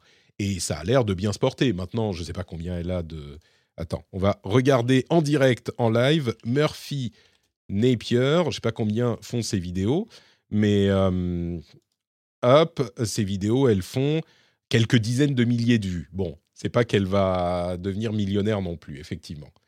Mais, mais elle a 400 000 euh, abonnés. Les abonnés, tu me dis, ça, ça, ne, ça ne veut plus rien. Ça, ça veut absolument plus rien dire. Non, mais je lis hein, en même temps ce que les gens disent dans le chat. Oui, il y a d'autres moyens. En fait, aujourd'hui, si tu te lances sur YouTube, faut être super modeste sur les revenus que tu peux en attendre. Mm. Et si ta prod reste modeste, ta production reste modeste, et que tu, dépasses pas une équipe de, allez, deux personnes, c'est Ça jouable. va, ouais. C'est jouable. Mais, Mm. mais, Mais quand euh, tu te lances dans des productions à la Mm. MrBeast, sans faire les chiffres, les, les dizaines de millions et de, de, de- de trucs de MrBeast, quand tu te lances dans ce genre de production, c'est plus compliqué. Excuse-moi, je, te- Ouais. je te coupe un peu parce que je vais aller, je vais Oui, aller oui, pardon. poser la question à Cédric aussi, et puis on va passer au sujet suivant. Enfin, poser la question, je sais Oui. même pas quelle question je te pose, Cédric. Euh, Oui, toi, qui, ça, qui est quand même dans le vidéo game, enfin le, Oui. le- le YouTube game en vidéo, mais- la vidéo Ah, depuis longtemps, tu as vu ça évoluer aussi. Oui, oui, Euh, oui. En fait, euh, alors, il y a. hum, D'ailleurs, tu t'en souviendras, Jérôme, les premières fois où on avait discuté à l'époque de Geeking, où on s'était dit, il y a peut-être un truc à faire. Où nous, Excuse-moi. on te disait, Et- Excuse-moi Cédric, je vais juste répondre à la chatroom. Oui. Il y a, quelqu'un qui nous dit oui, mais ils gagnent beaucoup d'argent, ils, vivent- ils vivent plus, euh, ils font plus que le SMIC, etc. On parle, peut-être qu'on l'a perdu de vue, mais on parle de burn-out, on parle de euh, difficultés de faire son travail et de vivre, et de difficultés, euh, des difficultés que pose ce genre de, de quotidien. On n'a pas besoin de gagner peu pour faire un burn-out. Au contraire, peut-être même, enfin, je ne sais pas, je suis sûr que tout le monde fait des burn-out, mais euh, les burn-out sont un vrai problème qui n'est pas aussi problématique que de ne pas avoir assez d'argent pour s'acheter à manger à la fin du mois. On est d'accord, mais le burn-out, c'est un vrai problème et on n'a pas besoin d'être pauvre pour faire un burn-out. Donc, je, mets ça, c'est par rapport à ce que tu disais aussi tout à l'heure, Jérôme, parce que je suis sûr qu'il y a plein de gens qui se faisaient la réflexion. Et ça ne veut pas dire que c'est pas un vrai problème. Le- le- L'épuisement psychologique et la charge mentale euh, qui, qui finit par vous briser, c'est un vrai problème aussi. Pardon, Cédric, je te laisse, euh, je te laisse continuer. pas de souci. Et au, tout début, justement, de, Geeking, il y a quelques années, euh, où on faisait ça en pur amateur avec, avec Julien à l'époque. Où est Julien les seuls les plus vieux auront la ref. Et où, in fine, notre objectif premier, à part quand on a monté No Watch, on s'est dit il y a peut-être effectivement un truc à faire. Mais l'objectif premier, c'était de s'amuser. On le faisait d'abord par passion et les- chiffres étaient là et c'était cool. Je mentirais de dire que c'était pas cool. Mais dans les faits, c'était pas. Enfin, on, on le faisait pas d'abord pour ça. Sinon, en fait, on aurait arrêté aussi assez vite. hein. Moi, aujourd'hui, je continue à en faire de la vidéo, mais avec parcimonie et vraiment pour m'amuser. Typiquement, ce soir, je lance un truc sur le Mandalorian, mais c'est vraiment pour m'amuser. Je, sais que je gagnerai pas de. Enfin, j'ai décidé de pas en faire ma vie. Voilà. Et il y en a d'autres qui ont décidé de le faire, et c'est tant mieux, et, ils s'en sortent bien, et c'est encore mieux. Mais en fait, moi, j'ai senti cette pression arriver de toujours produire à l'heure, Mm. dans les temps, etc. Quand l'argent Mm. est arrivé. D'ailleurs, à l'époque de No Match, rappelle-toi, Jérôme, euh, Geeking faisait partie des rares qui livraient les vidéos en temps et en heure. Ouais, Euh, bah qu'on avait oui, la oui. pression du, du sponsor aussi. Alors, en même temps, on s'amusait, hein, voilà.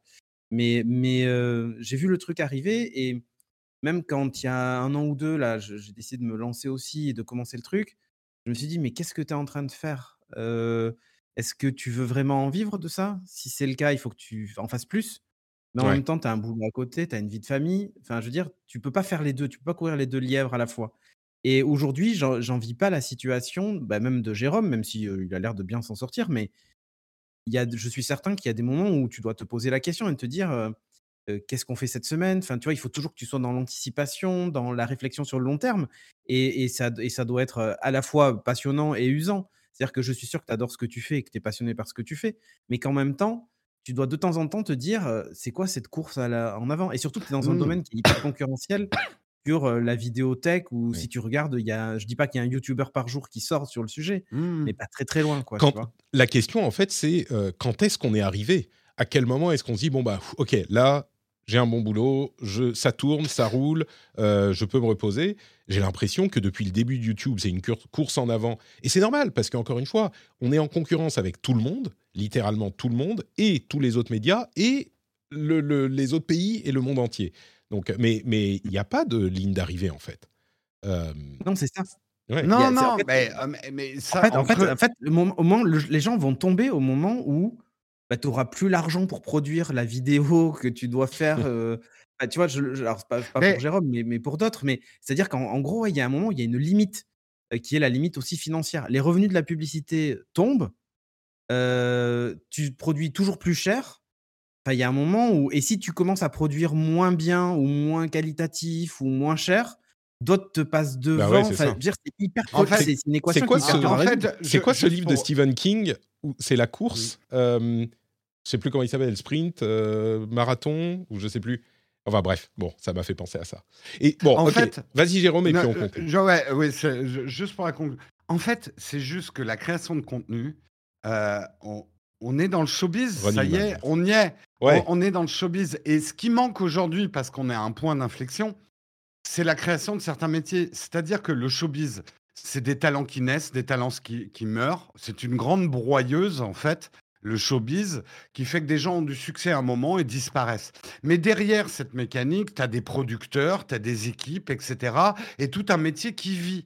Euh, donc aujourd'hui, le problème, quoi, la production YouTube française, pour euh, restreindre les choses, c'est que pour l'instant, des McFly et Carlito sont à la fois producteurs, présentateurs, acteurs.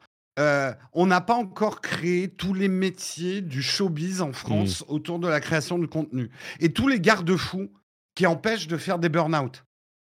Mm. Parce que oui, quand tu es présentateur, tu es directement en contact avec le, le public, en plus avec les réseaux sociaux qui réagissent en temps réel. Dans d'autres métiers, tu vas avoir des gens pour te protéger. Dans ce métier, tu les as pas encore. Les métiers sont pas encore créés. Donc en fait, on est juste à un moment d'architecture. Et le showbiz, ça a toujours été ça. Des gens qui montent, des gens qui descendent. Et c'est un grand rouleau qui avance, quoi. Et c'est, ju- Mais- on va juste devenir ça, en fait.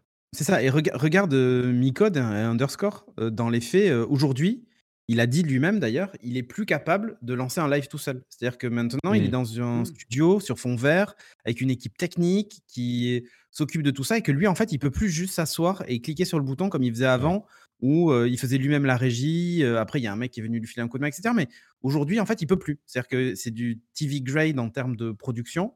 Alors, je dis pas en termes de qualité, mais en termes de production euh, où bah, il y a une équipe de tournage, ils sont obligés d'arriver à l'avance pour faire les tests fond vert, etc. Enfin, c'est- devenu de la production audiovisuelle, télévi- télévisuelle même.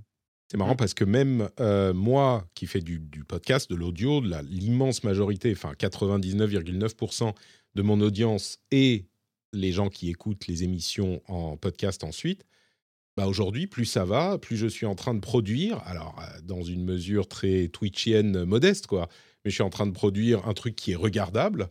Euh, et maintenant, on a même la vidéo avec vos deux magnifiques visages et le mien, en plus du mien, alors que jusqu'à maintenant, euh, c'était pas le cas.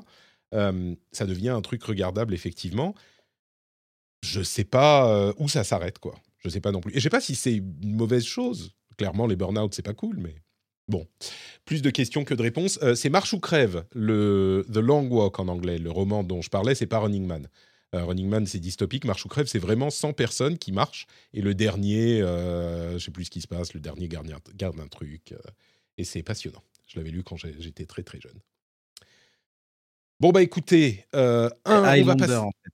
Le Pardon? YouTube Game, c'est Highlander. Le YouTube Game, c'est un À peu la, fin, il en reste, il en- à la fin, il en restera qu'un. J'aime beaucoup la question. J'aime beaucoup la question dans le chat. Ils partiront quand à la retraite les producteurs de contenu? Ah bah, C'est une bonne euh, question. hein. Disons qu'on n'est pas. Je sais pas vous, mais euh, moi, je me sens pas très concerné par euh, les débats sur l'âge de la retraite, quoi. Euh, Moi, tant, tant qu'on me regarde, je continuerai. Et tant que je peux, je continuerai. Oui, effectivement. C'est un peu ça aussi. Moi, je vais pas. C'est mon problème, et peut-être que ça contribue à euh, ce sentiment de burn-out euh, que qu'ont certains. C'est que comme je fais, c'est comme tous ceux qui ont la chance de faire un métier, de faire de leur passion un métier. Moi, quand je fais pas du travail, euh, bah, je fais des, je regarde de, de- je- des trucs sur la tech ou euh, je fais des jeux vidéo. Et donc forcément, je me dis ah bon alors là il faudrait que je fasse ceci et cela. Je pourrais euh, utiliser ça pour l'émission et, et je suis systématiquement moi mon boulot il s'arrête jamais quoi, plus ou Mm. moins. À à côté de ça, mon boulot est, est- est très cool aussi. Donc, bon. Mais c'est vrai que j'en viens à me poser des questions sur. Je, je faisais des tests par exemple sur TikTok euh, sur du, de la con- reconversion de vidéo. Peut-être que c'est possible à faire, mais est-ce que c'est nécessaire? Est-ce que c'est, c'est- comment dire? Est-ce que c'est indispensable pour continuer à exister? C'est possible aussi. Je sais pas. Bon, vous savez quoi? Tant que les patriotes me suivront et me soutiendront, je crois que je serai un petit peu à l'abri de ce genre de préoccupations. Et c'est le bon moment pour vous parler de patreon.com slash rdvtech. Mais c'est vrai en plus, c'est vrai, parce que je me mets de la pression moi-même et j'ai une certaine charge mentale, c'est certain, euh, qui est posée par ces émissions. Mais d'un autre côté, j'ai pas la pression de, ou j'ai moins la pression de, est-ce que ma vidéo va faire suffisamment de vues? Est-ce que je vais avoir le budget publicitaire ici ou là? Euh, Est-ce que ça va bien fonctionner la semaine prochaine? En partie grâce aux patriotes, en partie grâce aux auditeurs qui décident bon bah moi je vais m'abonner et je vais soutenir ce travail que j'estime de qualité et donc je n'ai pas besoin de céder aux sirènes de là on vient de fa- faire quoi? Plus d'une heure sur deux sujets, sur TikTok et sur YouTube, deux sujets et on a passé une heure dessus. Euh, où est-ce qu'on peut trouver ça? Où est-ce qu'on peut avoir des discussions aussi approfondies, aussi euh, qui se laissent le temps et le loisir de se perdre un petit peu J'espère qu'ils vous font passer un bon moment aussi, hein, c'est quand même le but. Mais euh, ça existe nulle part. Ça existe nulle part, ni à la télé, ni à la radio, ni sur YouTube. C'est pas possible sur YouTube. Ou alors c'est des podcasts qui sont déguisés. Enfin, je veux dire, cette émission, elle arrive sur YouTube aussi. Mais euh, c'est- pas un format qui existe ailleurs qu'en podcast. Et si vous appréciez ce genre de choses, si vous passez de bons moments, eh ben, c'est grâce à vous que euh, je peux, moi, continuer de cette manière, malgré, je plaisantais avec les loups et les enfants tout à l'heure, mais mine de rien, ce genre de choses, je peux vous garantir que si je n'avais pas l'assurance d'avoir le soutien des patriotes tous les mois, avec mes deux enfants, j'aurais dû faire quelque chose. Je ne sais pas si j'aurais pu continuer. Je ne sais pas si j'aurais pu continuer euh, à faire ça. Donc, quand je dis euh, que euh, les patriotes me permettent de faire ce travail, euh, peut-être que vous l'entendez tellement que vous vous dites oui bon ça va, on l'entend plus quoi. On, a tellement l'habitude qu'ils le disent, on, on passe outre. Bah, c'est complètement vrai. C'est grâce à vous que je peux continuer et que je peux continuer sans avoir la tête qui explose. Donc un grand grand merci à vous tous, en particulier ceux qui soutiennent le rendez-vous tech. Alors vous entendez peut-être pas cette partie parce que les émissions qui sont sur le flux privé ont zéro pub et cette petite promo au milieu est supprimée. Donc euh, vous l'entendrez pas, à moins que qu'on la laisse. Non, je crois pas qu'on va la laisser, on verra. Euh, et vous avez en plus d'autres bonus, d'autres trucs sympathiques. Alors il y aura peut-être pas d'after show aujourd'hui parce que encore une fois, les enfants et les loups. Mais euh, vous avez les bonus, les, les éditos, etc., etc. Et surtout le plaisir, j'espère, l'honneur, le- la joie d'être une personne de qualité qui soutient les créateurs de contenu. Merci Donnez, à tous. donnez Ouais. sur Patriote, sinon Patrick va être mangé par les loups. Et Voilà. voi- Il faut- Voulez-vous protéger Voilà un bon message. Patrick Mm. des loups? Voilà, exactement. Ça, ça fait une bonne, euh, une bonne euh, euh, miniature YouTube, Jérôme. Exactement. Hey, I'm Ryan Reynolds. Recently, I asked Mint Mobile's legal team if big wireless companies are allowed to raise prices due to inflation. They said yes. And then when I asked if raising prices technically violates those onerous two year contracts, they said, What the f are you talking about, you insane Hollywood ass? So to recap, we're cutting the price of Mint Unlimited from $30 a month to just $15 a month. Give it a try at mintmobile.com slash switch. $45 upfront for three months plus taxes and fees. Promo for new customers for limited time. Unlimited more than 40 gigabytes per month. Slows. Full terms at mintmobile.com. D'ailleurs, si tout va bien dans quoi? Un peu plus une semaine? Euh, J'amène les loups chez toi, non?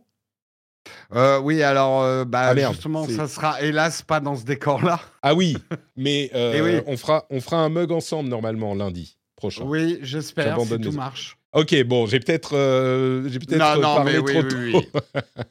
Je- je- bon, au pire, je- tu sais quoi? On ressort le laptop, on fait avec le, le- Voilà, le- la webcam et le micro de l'ordinateur. Ça marche quand même, à l'ancienne. Cédric se souviendra peut-être nos premières émissions où nous, on enregistrait notre son en mettant nos Macs ouverts à nos pieds. Exactement. Et c'était le micro de nos Macs qui nous enregistrait. Et mais, mais, C'était- mais- ah, mais moi, moi, ce que je faisais même, c'est j'avais, tu sais, euh, mes deux petits micros que je mettais au coin du canapé et j'enregistrais le son sur le Mac et effectivement la vidéo avec autre chose et on clapait dans les mains et on Ah faisait ouais, les- ouais. les recalages.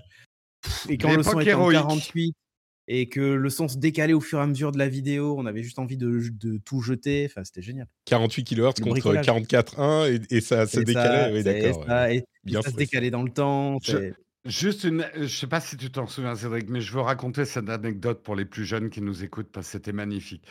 Tu te souviens qu'on avait fait un scud Geeking chez Philippe et Oh, qu'on était au beau milieu de la nuit, qu'on avait déjà deux enregistrements qui avaient foiré parce qu'à l'époque, si on interrompait l'enregistrement sur le Mac, euh, on perdait tout en fait.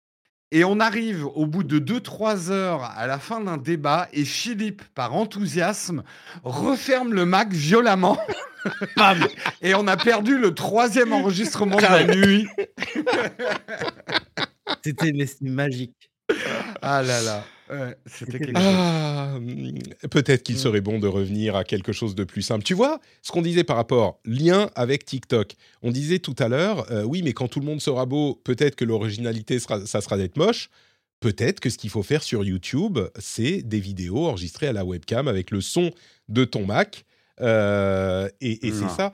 Moi, je pense que, ouais, c'est un peu. Non, attention, là, c'est le vernis de la nostalgie, mais c'est on s'est ouais. fait chier. Mais qu'est-ce qu'on s'est fait Non, mais pour la qualité, tu vois, il y a un truc original à faire. Je pense que, genre, si une personne le fait, ça fait original et c'est marrant. Bah, Mais genre, tu fais rétro euh, de YouTube de Bah. voilà le YouTube de 2008. Moi, c'est comme aujourd'hui, tu sais, il y a des gens qui euh, Patrick, qui aiment les années 80. Euh, bah, on est bientôt à un moment où on pourra euh, faire style YouTube 2008, tu vois. Mais c'est déjà la tendance. Ça s'appelle Ah, merde. le photant- le photantique. Ouais. Euh, et en fait, c'est par exemple MrBeast ajoute certaines séquences, alors qu'il tourne avec des raids et des grosses caméras à 50 000 boules. Il va ajouter des séquences faites au smartphone, toutes vibrées, machin, ouais, pour sûr. rajouter, rajouter de l'authentique. Euh, c'est le, moi, c'est ce que j'appelle le photantique. C'est une grosse tendance. hein, C'est une, to- Le une terme, tendance le lourde. terme est bon. Bon, c'est Blair Witch pour YouTube, quoi. C'est un peu Oui, ça. un peu. Found Mm. footage pour YouTube. Oh Jérôme, il y a un truc Ouais. à faire. Absolument. Found footage pour YouTube. Ton prochain test de, euh, de, de, de smartphone, tu le fais genre euh, quel- quelqu'un a posé des caméras chez toi et tu scénarises bien sûr. Et puis euh, c'est genre quand tu te réveilles, euh, tu prends ton smartphone, quand tu es sur les toilettes, tout ça. Moi je pense J'ai fait ça pour un 1er avril en live sur Twitch. Ouais, mais il faut en faire une vidéo. Et là encore, thumbnail incroyable. Eh, franchement, je sais pas pourquoi les youtubeurs s'emmerdent. hein. Euh, ils, ils écoutent cette émission, ils ont des idées pour 14, leurs 6 mois prochains de, de vidéos, elles sont, elles sont faites. Ouais, des podcasts sur vinyle. Voilà une bonne idée. Voilà une bonne idée. Exactement. Envoyé Euh, par la poste. Envoyé par la poste. Ah ben, L'apéro du Ça, Capitaine, après, c'est vinyle. hein. Authentique, c'est vrai, exactement. Il a même envoyé Ouais, ouais, les, les, les, les, derniers, euh, là, il y a pas longtemps. Bon, on va passer à la, euh, le reste, au reste de l'actualité avec les filouteries de Microsoft. Et vous allez, vous allez voir que ça va dériver sur autre chose également. Euh, la première filouterie de Microsoft, bon, c'est la seule dont on va parler, c'est une mise à jour euh, de Windows 11 qui va permettre, entre autres choses, d'avoir Bing dans la barre euh, du fond, comment elle s'appelle, la taskbar. C'est hyper intéressant d'avoir Bing recherche dans la taskbar. Et là, vous vous dites, Oh, mais attends, recherche Bing dans la taskbar, c'est fou, ça veut dire que j'ai Bing euh, par IA dans la barre euh, de Windows, donc j'ai même pas besoin d'aller sur un site web pour euh, l'avoir. Ben, en fait, pas tout à fait. Ce que c'est, c'est que bah, ça vous envoie un lien vers euh, Edge qui ouvre la page sur Bing, euh, le nouveau Bing, et qui vous permet de faire, de faire cette recherche de cette manière. Alors c'est peut-être euh, euh, une première étape avant de vraiment l'intégrer à Windows, mais c'est pas du tout Bing intégré à Windows. Et là où c'est particulièrement vicieux, là où c'est particulièrement filoutant, c'est que bah, ça vous oblige, enfin ça devient en fait une publicité pour Edge. Et ça vous pousse à installer le navigateur de Microsoft. Et donc, si on a des questions sur euh, les pratiques anticoncurrentielles de Microsoft, là, c'est vraiment hyper limite, voire euh, coupable. D'autant plus qu'on a vu il n'y a pas si longtemps qu'il poussait Edge quand vous euh, alliez sur... euh, euh, je sais plus ce que c'était. C'est genre quand on va sur le site d'un autre navigateur et qu'on est, on utilise Edge, il vous dit oui, mais vous pourriez utiliser Edge, c'est vachement mieux en euh, euh, navigateur par défaut. Genre il vous insère, c'est pas de l'injection dans la page web, mais il vous insère à ce moment, c'est codé visiblement dans le navigateur, il vous insère une grosse barre au-dessus, genre Edge est beaucoup mieux, n'allez pas downloader Chrome, ce genre de choses. Et ça montre, enfin, l'un des, éléments qui montre à quel point c'est euh, problématique et les enjeux sont importants. euh, je, pense que Microsoft a vraiment vu le nouveau Bing et son moteur de recherche avec IA comme l'occasion de pousser Edge et de d'imposer, une nouvelle occasion de pousser Edge au-delà de Chrome et d'autres navigateurs. Entre parenthèses, quand on est un petit navigateur comme Brave, moi j'utilise euh, alors de temps en temps le navigateur Brave et surtout mon moteur de recherche c'est Brave, euh, c'est Brave pardon. Et ben ils ont lancé un outil d'intelligence artificielle dans leur moteur de recherche. Et comment se battre contre ça quand les euh, 58 milliards d'ordinateurs qui ont Windows installé, quand vous cliquez sur une recherche, quand vous allez faire une recherche dans votre barre de recherche, il va vous envoyer sur euh, Bing, le moteur de recherche Bing, avec le navigateur, enfin le moteur de, de Microsoft, avec le navigateur Edge de Microsoft. C'est de, de la, enfin, c'est de la vente liée en quelque sorte, et c'est particulièrement euh, filou, je trouve, enfin filou pour pas utiliser d'autres mots. Euh, si on s'émeuvait que euh, Microsoft inclut le navigateur dans Windows ou inclut Windows Media Player dans Windows, ben là, on est au retour des bonnes pratiques. On nous dit effectivement dans la chatroom Just Microsoft being Microsoft. C'est un Microsoft qu'on n'avait pas vu depuis un moment. hein. Là, ils sont vraiment dit Oh putain, on a un truc à faire avec euh, Bing Search. On va pousser Edge partout et à des trucs euh, super limites, je trouve. Chasser le naturel, il revient au galop. C'est- écrit en lettres d'or chez Microsoft. Ouais. Euh, je pense d'ailleurs que euh, les gens de chez Xbox qui se battent pour essayer d'expliquer à quel point ils ne sont pas du tout euh, anticoncurrentiels sont en train de se prendre la, tête dans, dans les mains, se dire mais qu'est-ce qu'ils foutent chez Bing? Non, on est des gentils en fait maintenant chez Microsoft. Est-ce que vous avez vu cette vidéo Et ça, ça vaut le coup d'en discuter. Cette vidéo où euh, un studio d'animateurs a fait euh, une IA qui transforme leurs vidéos en animé, en dessin animé en quelque sorte. Elle a beaucoup tourné ces derniers temps. Elle sera elle aussi dans la dans la euh, mais dans, dans la chatroom, dans la newsletter. Donc vous pouvez vous abonner sur la, newsletter. Mais ils ont filmé leur visage et par IA, ils ont transformé ça en dessin animé slash animé avec des effets de partout, des trucs incroyables. Et c'est une IA qui a fait ça. Vous avez vu cette vidéo ou pas? Ouais, j'ai vu tourner, moi, ouais. Est-ce que ça y est, pour toi, le travail des animateurs est terminé? C'est un- une question piège, hein, donc je te donnerai la réponse après. Mais euh, ça y est, c'est foutu. Euh, comment tu disais 80% des travaux, des, des, des travails de- 80% des, des cols blancs. hein. des cols blancs seront euh, sans travail euh, dans les 12 mois. C'est exactement ce que tu disais hein, en 2024. Euh, J'ai- dit, dit dans les 2 à 5 ans. mais- Ouais, fou, non. Euh, et mais d- 2024, ça sort, ça, ça, ça fait plus peur. On clique plus. Ouais, sur- non, mais euh, vous me faites dire des choses que je n'ai pas dit, monsieur. Vous Oui, êtes journaliste ou quoi? Euh, mais donc là, les animateurs, on se dit, mais attends, on a juste à filmer, ça transforme, et l'effet est hyper euh, réaliste. En fait, c'est pas si simple que ça. Quand on regarde leur vidéo en entier de making of, qui dure euh, une vingtaine de minutes et qui est excellente, euh, eh ben on comprend qu'il y a beaucoup, beaucoup plus de boulot que ça. En fait, c'est hyper intéressant parce qu'ils expliquent la manière dont euh, c'est Corridor Crew, qui est un studio d'animation, enfin un studio d'effets spéciaux, euh, qui s'intéresse beaucoup à l'IA depuis quelques mois, et on voit la manière dont ils ont développé le truc. Et il y a un problème avec les IA génératives, c'est que quand tu lui dis euh, prends cette photo et fais-en un dessin animé, bah, elle peut te faire 15 000 styles différents avec 15 000 visages différents. Donc même si vous faites la photo d'une personne, c'est pas du tout un dessin animé cohérent. Ça fait des superpositions de plein de visages, style dessin animé différents. Et là, ils ont dû faire des trucs comme le fait d'entraîner l'IA sur le visage de chaque acteur du truc et déflickeriser euh, pour que les, les visages soient euh, bien stables. Ils ont dû tout déflickeriser. Enfin, il y a mille. Ils ont dû entraîner sur un dessin animé spécifique pour avoir ce style de dessin animé spécifique. Enfin, plein de, travail en plus de juste filmer. Et donc, en réalité, ça leur a pris à, à aller cinq personnes de ce studio de- d'effets spéciaux, deux mois de travail pour sortir 7 minutes d'animation. Alors, c'est hyper impressionnant. Et si vous l'avez vu tourner, je pense que vous vous êtes dit, mais mon Dieu, ça y est, les, les animateurs n'ont plus de travail. C'est quand même... euh, sur Twitter, euh, quelqu'un m'a répondu, en réalité, pour faire 20 minutes d'animation, alors euh, c'est son métier, donc je pense qu'il sait, euh, c'est deux à trois mois de travail à peu près. Donc, on est encore euh, sur 20 minutes, 2 à 3 mois de travail. Là, c'est 7 minutes, ça leur a pris 2 mois. Mais c'est un truc qui était un truc de recherche. C'était pas du tout optimisé, donc peut-être qu'à terme, ça, ça fera le, le job. Mais il faut quand même un gros travail de préparation des IA, enfin des modèles de machine learning spécifiques pour ce projet-là.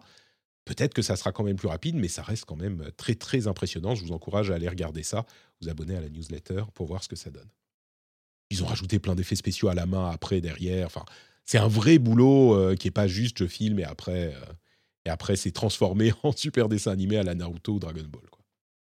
Ouais, mais tu le dis toi-même, c'est juste que parce que pour l'instant, les IA génératives sont pas prévues pour ce boulot, mais euh, quand elles seront spécialisées à faire ça, euh, il faudra peut-être euh, deux à trois journées pour faire 7 minutes, alors qu'il faudra deux à trois mois avec des équipes complètes d'animateurs. Donc, euh, en tout cas, tu, moi, tu m'as pas prouvé que ça allait pas tuer des emplois d'animateurs.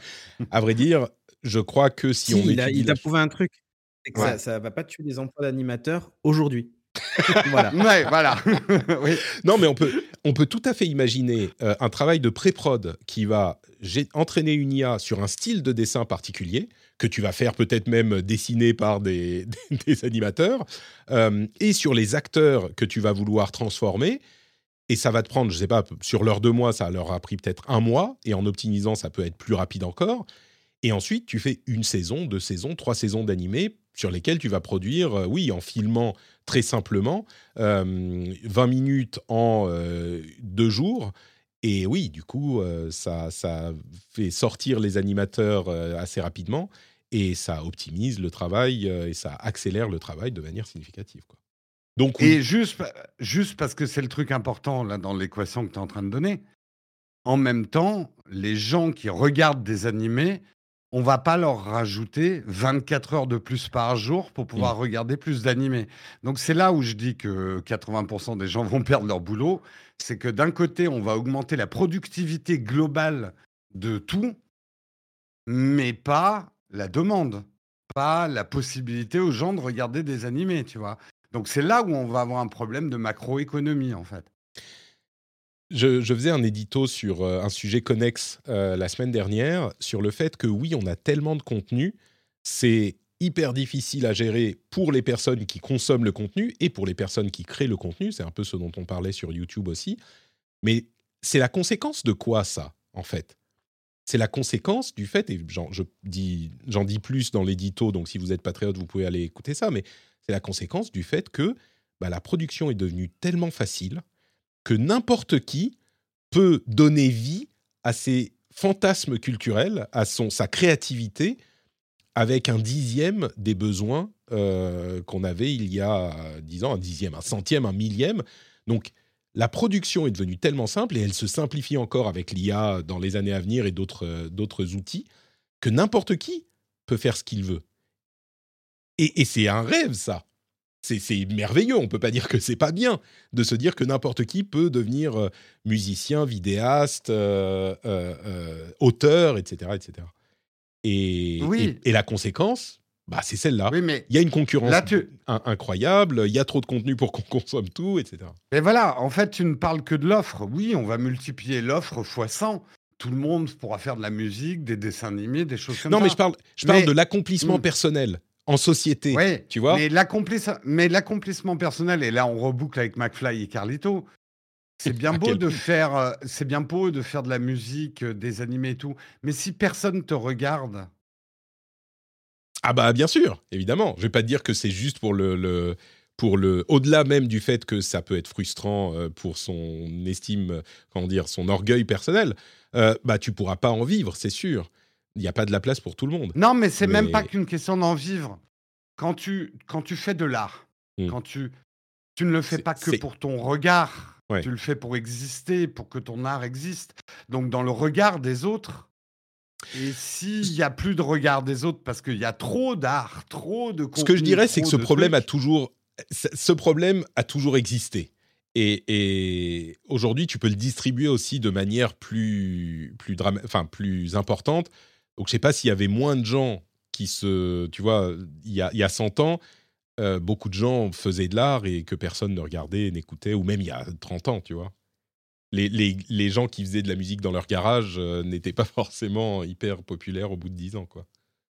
Bon, bref, on continue. Mm. euh, on continue. On pourrait là aussi en faire tout un épisode.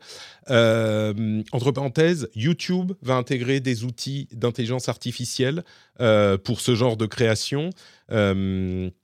On a une API pour ChatGPT, donc là encore, elle, est, elle commence et, et Shopify et Snap l'ont déjà intégré, donc ça veut dire qu'on peut intégrer ChatGPT facilement au programme qu'on qu'on développe. Donc là encore, explosion des outils de créativité. Euh, Microsoft euh, est- est- a présenté un nouveau modèle euh, d'intelligence artificielle qui est multimodal, c'est-à-dire qu'il peut euh, résoudre des puzzles visuels. Il, euh, bon, ça se transforme en texte en interne et puis ça. Bref, multimodal, ça gère le texte et euh, l'image. Donc on commence à arriver même à ce genre de choses. Et, euh, et voilà. Bon, il y a d'autres euh, choses à, couvrir dans l'IA, mais on va s'arrêter là. Euh, le reste de l'actu, Twitter a changé ses conditions d'utilisation dans un revirement assez important par rapport à ce que disait Elon Musk au moment du rachat. Ils ont interdit dans leurs conditions d'utilisation les, alors comment on dit, wishes of harm, les menaces euh, sur les personnes ou les institutions essentielles euh, et les organisations, etc. En gros, on n'a plus le droit de menacer les gens euh, sur Twitter, alors que dans la liberté de parole extrême d'Elon Musk, c'était un truc qui était censé être utilisé. Il n'y a pas eu d'explication, hein. bien sûr. C'est genre, moi j'ai l'impression que c'est la, la réalité qui rattrape, euh, qui rattrape un petit peu Elon Bah, la Musk. loi, hein. Comme c'est Elon- la loi en fait qui oui. rattrape Elon Musk Mm. complètement. Bah oui. Je pense que je pense qu'il faut pas chercher très très loin, mais menacer des gens publiquement, ça doit pas être très légal dans beaucoup de pays. En fait, c'est juste ça en fait. ouais. Ouais. Et un autre truc qui est intéressant au niveau de beaucoup de pays, c'est euh, la manière dont les médias chinois ont menacé, ou en tout cas, euh, bah oui, eux, ils ont menacé parce qu'ils peuvent faire ce qu'ils veulent, Elon Musk, en disant, parce que ce qui s'est passé, c'est que Elon Musk a euh, communiqué sur le rapport sur euh, la potentielle fuite d'un laboratoire de Wuhan en Chine qui aurait mené à la pandémie de Covid-19. Alors, c'est un rapport qui a été un petit peu monté en épingle. Dans les euh, conclusions du rapport, toutes les agences qui en parlent disent on a low confidence que ça soit vrai. En gros, euh, c'est peu probable, quoi. Mais ils étudient la, possibilité et disent oui, bah c'est pas très probable. Donc euh, c'est pas la, la cause euh, privilégiée. Et Elon Musk en a parlé, hein. Et le gouvernement chinois, par le biais de ces euh, appareils médiatiques, a dit euh, fais gaffe, faut pas mordre la main qui te nourrit, en gros. Et quand on sait que euh, il y avait un vrai sujet hein, à la télévision chinoise qui disait bah, ne mords pas la main qui te nourrit. Et quand on sait que sans la Chine, Tesla n'existe pas, bah c'est quand même un petit peu, un petit peu préoccupant, je trouve. C'était, un truc qui s'est passé la semaine dernière. Bon. Euh, à côté de ça, il n'a pas beaucoup de chance avec les organisations euh, gouvernementales puisque euh, la, FDA, l'organisme de la, c'est la Food and Drug Administration, aux États-Unis, a rejeté la demande de tests sur les humains de Neuralink, la société d'Elon Musk qui développe des interfaces homme, enfin cerveau-machine, en disant il y a des, des, de très nombreuses choses, des dizaines de euh, problèmes à résoudre euh, avant qu'on ne puisse autoriser le test sur les humains, comme par exemple la manière dont on euh, supprime, dont on enlève l'appareil et les batteries. Ça, on n'est pas du tout satisfait de la manière dont vous expliquez ça. Il y a d'autres sociétés qui font un petit peu la même chose que Neuralink, qui, euh, elles, ont l'autorisation de test sur les humains de la FDA. Donc, c'est pas qu'ils sont opposés au principe par principe.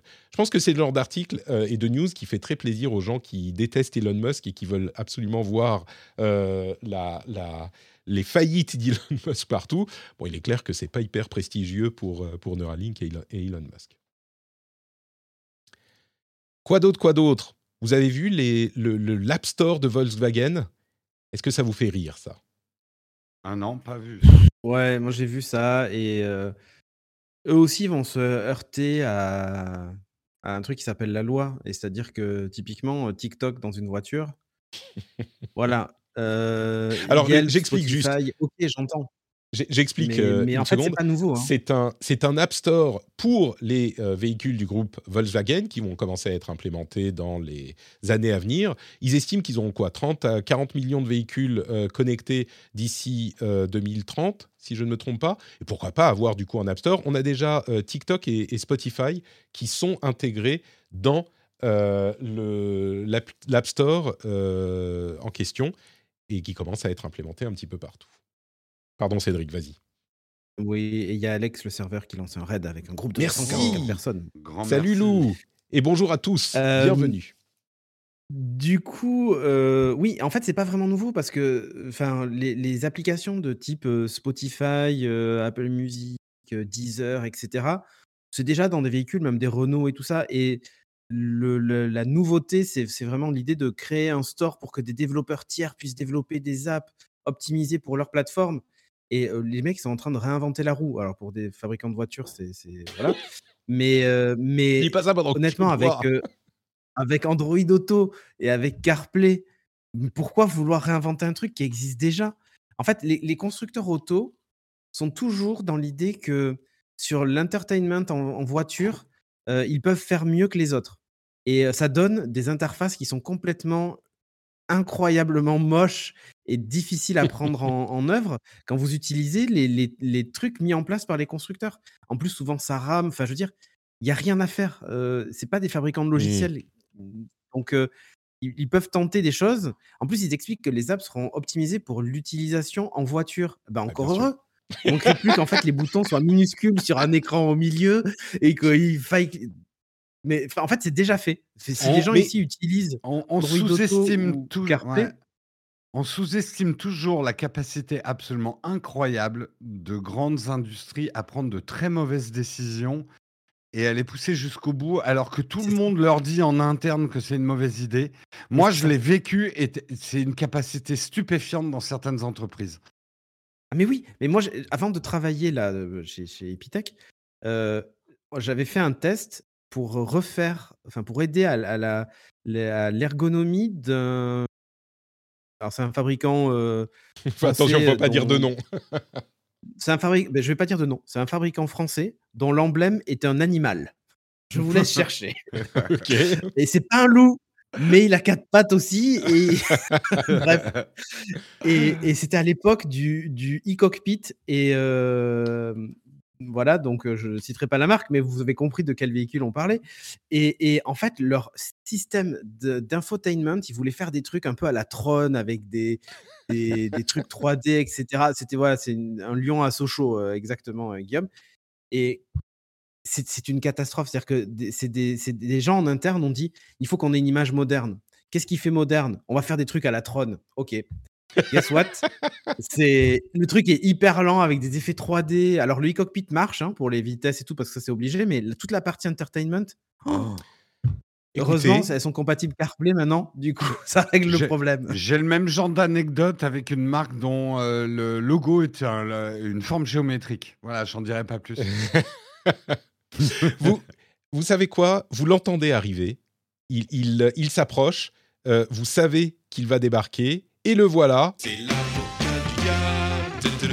Mais vous avez fumé, les gars. Vous avez fumé.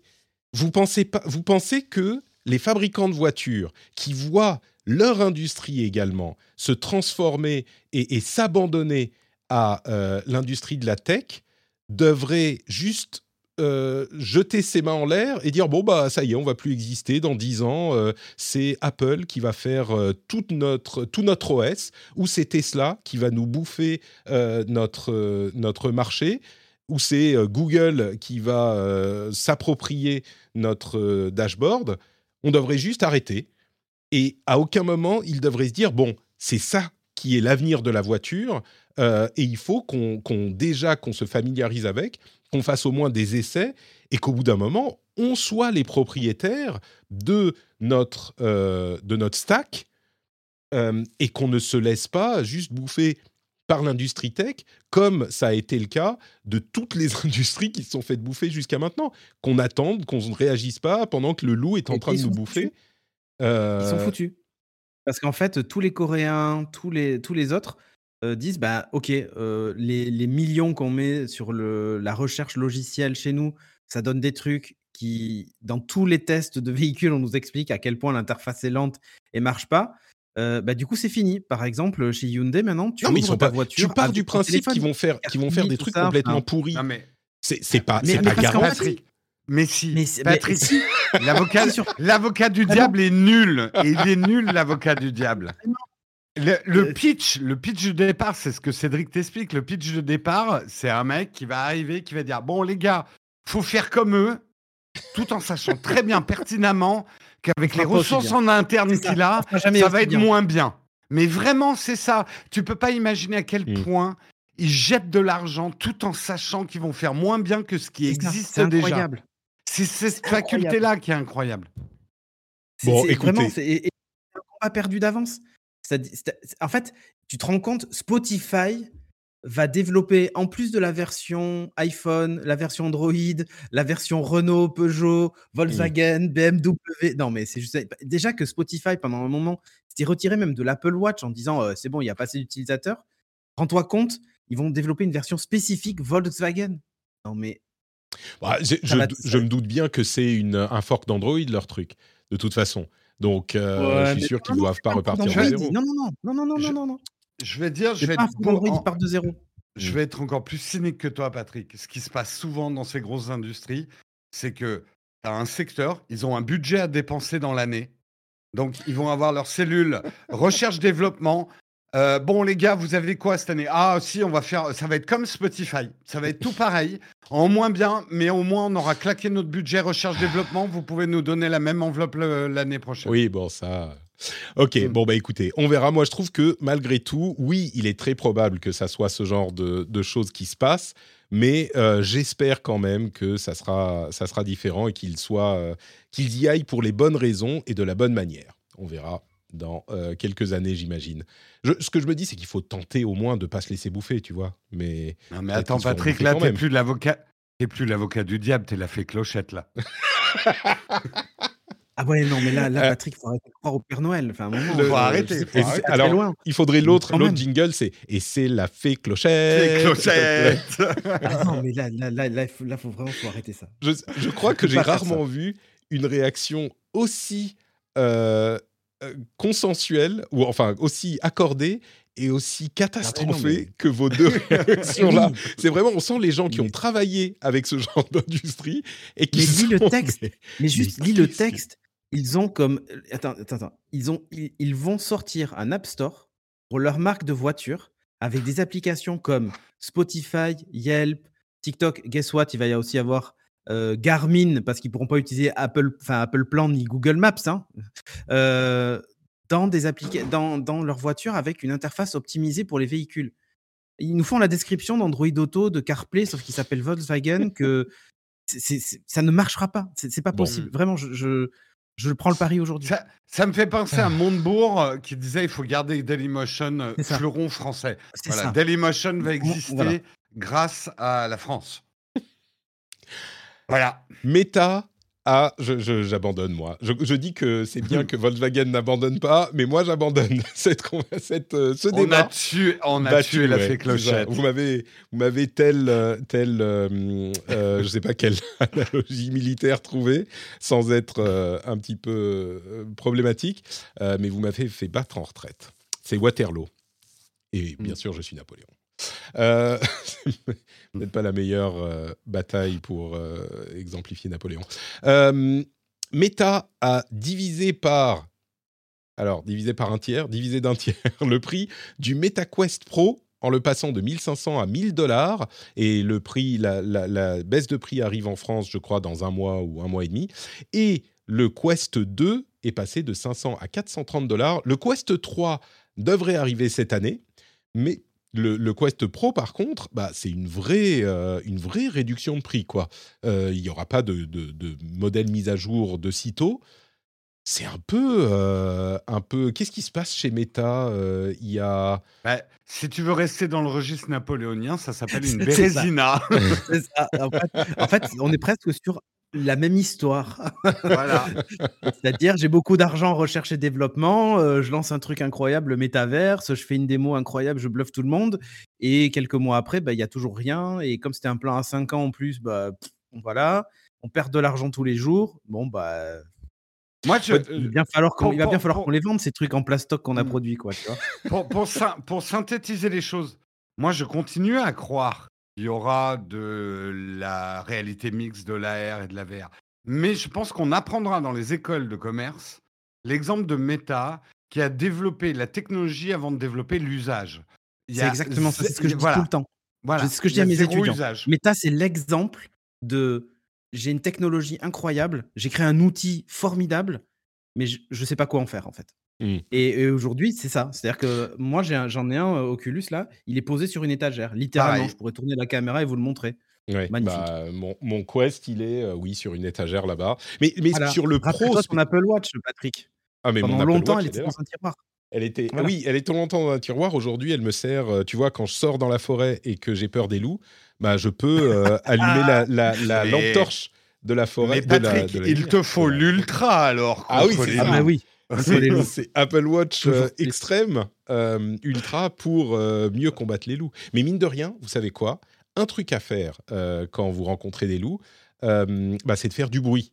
Et du coup, avec la montre qui fait le bruit d'alarme, là, pour qu'on vous retrouve dans la nature, ça peut, ça peut être pratique, tu vois, pour faire Allez, les loups. 1000 euros, hop, hop. Allez, hop. Écoute, Non, une Apple Watch. Ultra, j'en ai vraiment pas besoin et j'en veux pas. Peut-être que ça serait un meilleur investissement que le Quest Pro à 1000 euros aussi, parce que mine de Ouais, rien, parce que- euh, Va chasser des loups avec un Quest Pro et puis après on en reparle. Hein ça risque de pas être évident, effectivement. Mais le Quest Pro, du coup, bah oui, il a l'air de pas beaucoup se vendre. hein, clairement, il est sorti il y a quoi Trois mois et déjà euh, passé de 1500 à 1000 euros. Euh, Quand il n'y a pas de successeur à l'horizon avant, c'est quoi 2027, je crois, ou 2025 au minimum, selon les rumeurs. euh, bon, euh, ça fait un petit peu bizarre, on va dire. Et je crois que cet épisode un petit peu bizarre du rendez-vous tech arrive à sa fin également. Merci beaucoup à tous les deux d'avoir été présents avec moi, de m'avoir euh, accompagné de votre euh, joyeuse et guillerette euh, dis- discussion, discours, de vos analyses précises. Euh, Conversation de comptoir Euh, Pardon? Je sais pas. non, rien. les, les, les brèves. Désolé, j'ai un petit comptoir. peu euh, monopolisé le sujet sur YouTube parce que bah, Non, j'étais mais c'est normal, directement c'était euh, YouTube. concerné. Voilà. mais merci en tout cas à tous les non, deux. je suis créateur de contenu. Ah, pardon. Contenu. Créateur de contenu. Mais, mais non, mais c'est pas assez précis, créateur de contenu. Moi aussi, je suis créateur de contenu. Oui, mais Oui, fais pas bah, que du YouTube. Ça, tu Je fais pas, je suis sur Twitch. C'est euh, vrai. Là, je suis, je suis où T'es suis sur, Twitch, t'es sur TikTok, c'est vrai, t'es partout. Mais je suis partout. Je suis même dans ton, sac, ton, ton, ton paquet de céréales Oh. le matin. Oh, attention, j'ai peur. Ouais. Bon, très, Jérôme, peur. alors justement, Mm. où est-ce qu'on peut te retrouver partout sur Internet en tant que créateur de contenu? Eh bien, écoute, sur YouTube, comme tu l'as Ah, dit. bah alors, tu sur- vois Et sur Twitch, tous les matins euh, de la semaine, de 8h à 9h30, parfois ça dérape. Euh, sur TikTok aussi, maintenant on y est. Euh, voilà, on est un petit peu partout sur Instagram, euh, tout. Alors, je voilà. garde Et Nowtech, Nowtech pour YouTube et toutes les autres plateformes, c'est Nowtech Team.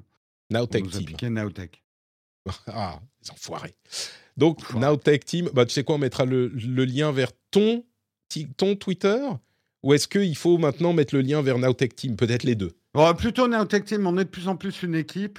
D'accord. Euh, euh, on est de moins en moins, on va dire, Jérôme Nowtech. Mais où ça s'arrête, Jérôme? Où est la ligne d'arrivée? Encore une fois. Bah, euh, le, le, le bilan, selon l'expert comptable. c'est c'est la limite. C'est la réalité qui vient te, te, te frapper dans la gueule violemment, euh, le, le je bilan. comprends. Fanny, tu notes pour Nowtech Team, s'il te plaît, euh, au lieu de Jérôme, du coup. euh, au revoir, Jérôme. Bonjour, Nowtech. Exactement. Cédric, où es-tu sur Internet? Le plus simple, c'est de me suivre sur Twitter, Cédric Ah bah Deluca avec un 2, euh, L-U-C-A. Et, euh, et ce soir, par exemple, bah, je suis sur la chaîne Pulsar eSport, donc la chaîne de, de l'ami euh, Déguin, entre autres. Euh, et on va pas parler d'e-sport, on va parler du Mandalorian, puisque c'est une chaîne où on parle de tout, pop culture, etc. Et c'est et voilà. Du coup, ce soir, vous me retrouvez là. Et la semaine prochaine, sur la même chaîne, avec une émission tech. Enfin voilà. Bref. Très bien. C'est plus Pulsar. Ouais. Et comme ça, voilà, je, je repartage tout ce que partage Pulsar eSport. Donc voilà. Sur le Oh, compte Twitter. euh, Très bien. Qui sera dans les notes Ah, de Patrick, l'émission. je peux, ju- je peux juste faire un, un petit plug. Euh, le, sur Twitch, le 21, 22, 23 décembre, il y a Battle for. C'est euh, caritatif, c'est pour Handicap International et tu premier de décembre. cordée. Tu dis décembre, c'est avril. Avril, avril, oui. 21, 22, 23 avril, je suis vraiment le pire publicitaire du monde. Euh, et nous, on y sera avec Guillaume et peut-être aussi d'autres membres euh, de l'équipe. On sera euh, donc le 21, 22, 23 avril, Stade de France, euh, pour le Battle for, pour Handicap International et premier de cordée. Mais tu y seras en présentiel au stade? Bien sûr. Mais tu sais quoi? C'est incroyable. Patrick, Pardon? Tu l'avais fait à distance l'année dernière. Mais alors justement, non seulement je l'avais fait en distanciel l'année dernière, j'avais eu un, un- un but, euh, un goal absolument incroyable de manger une pizza ananas faite par ma femme si les gens euh, euh, donnaient 1000 euros. Euh, C'était effectivement, c'est un événement caritatif. On était, à- à- on était arrivé à, à beaucoup plus, à 2000 je crois, c'était incroyable avec euh, genre deux heures de stream de- deux fois. Euh, mais en plus, je le refais cette année aussi. Donc, Oh. Mais en, pré- en présentiel ou à distance? Non, à distance, à distance. De- tu vois, de, de ma campagne avec les loups, je peux pas sortir de la maison. Donc Bah oui. venir jusqu'au Stade de France, c'est compliqué. Euh, Ah bah voilà, eh, voilà le Ah, goal, il est tout trouvé. Eh, Moi, j'ai lasagne au Nutella cette année. Voilà, et le, et le goal de Patrick, ça va être danse avec les loups. Et, et Patrick, tu dois sortir avec des morceaux de viande attachés sur toi et te balader une heure autour de ta maison en pleine nuit. en, en- moi, je en- dis- en streamant, euh, écoute, je sais pas si ça sera autorisé. Moi, je viens les- filmer avec un, dro- un drôle, un drôle, un drone. avec un drone. je viens Mm. filmer. Voilà les productions, encore des idées pour YouTube, c'est parfait. Danse Exactement. avec les loups, super. Bah, effectivement, bah, on sera, on sera du coup bah, tous les deux, euh, on prendra part à Battle for en, en avril.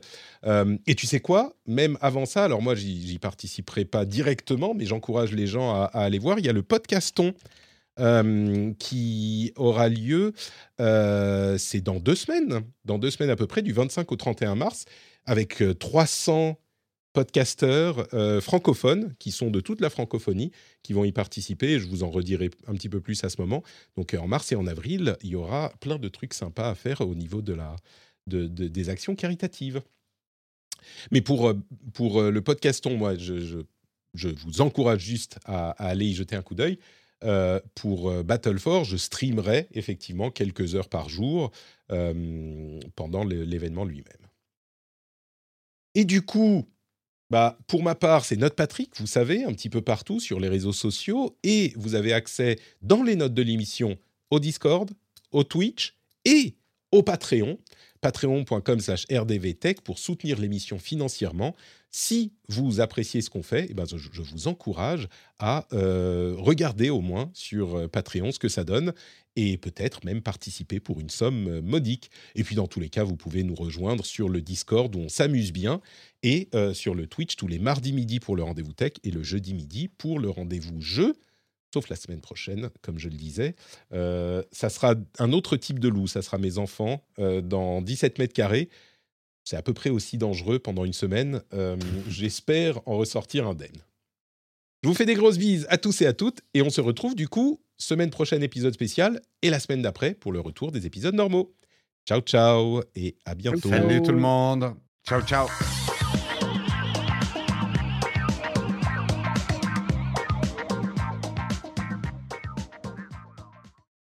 Vous- avez senti que j'ai mis un moment à trouver le bouton pour lancer le générique? Je le- Oui. le perdais. un petit peu. Et donc, au revoir à tout le monde et on se retrouve. Il y a- Allez, il y a 1000 boutons à, à- à faire maintenant entre la vidéo, les- le contrôle d'OBS. Eh ouais, c'est le- compliqué. le. C'est hyper dur.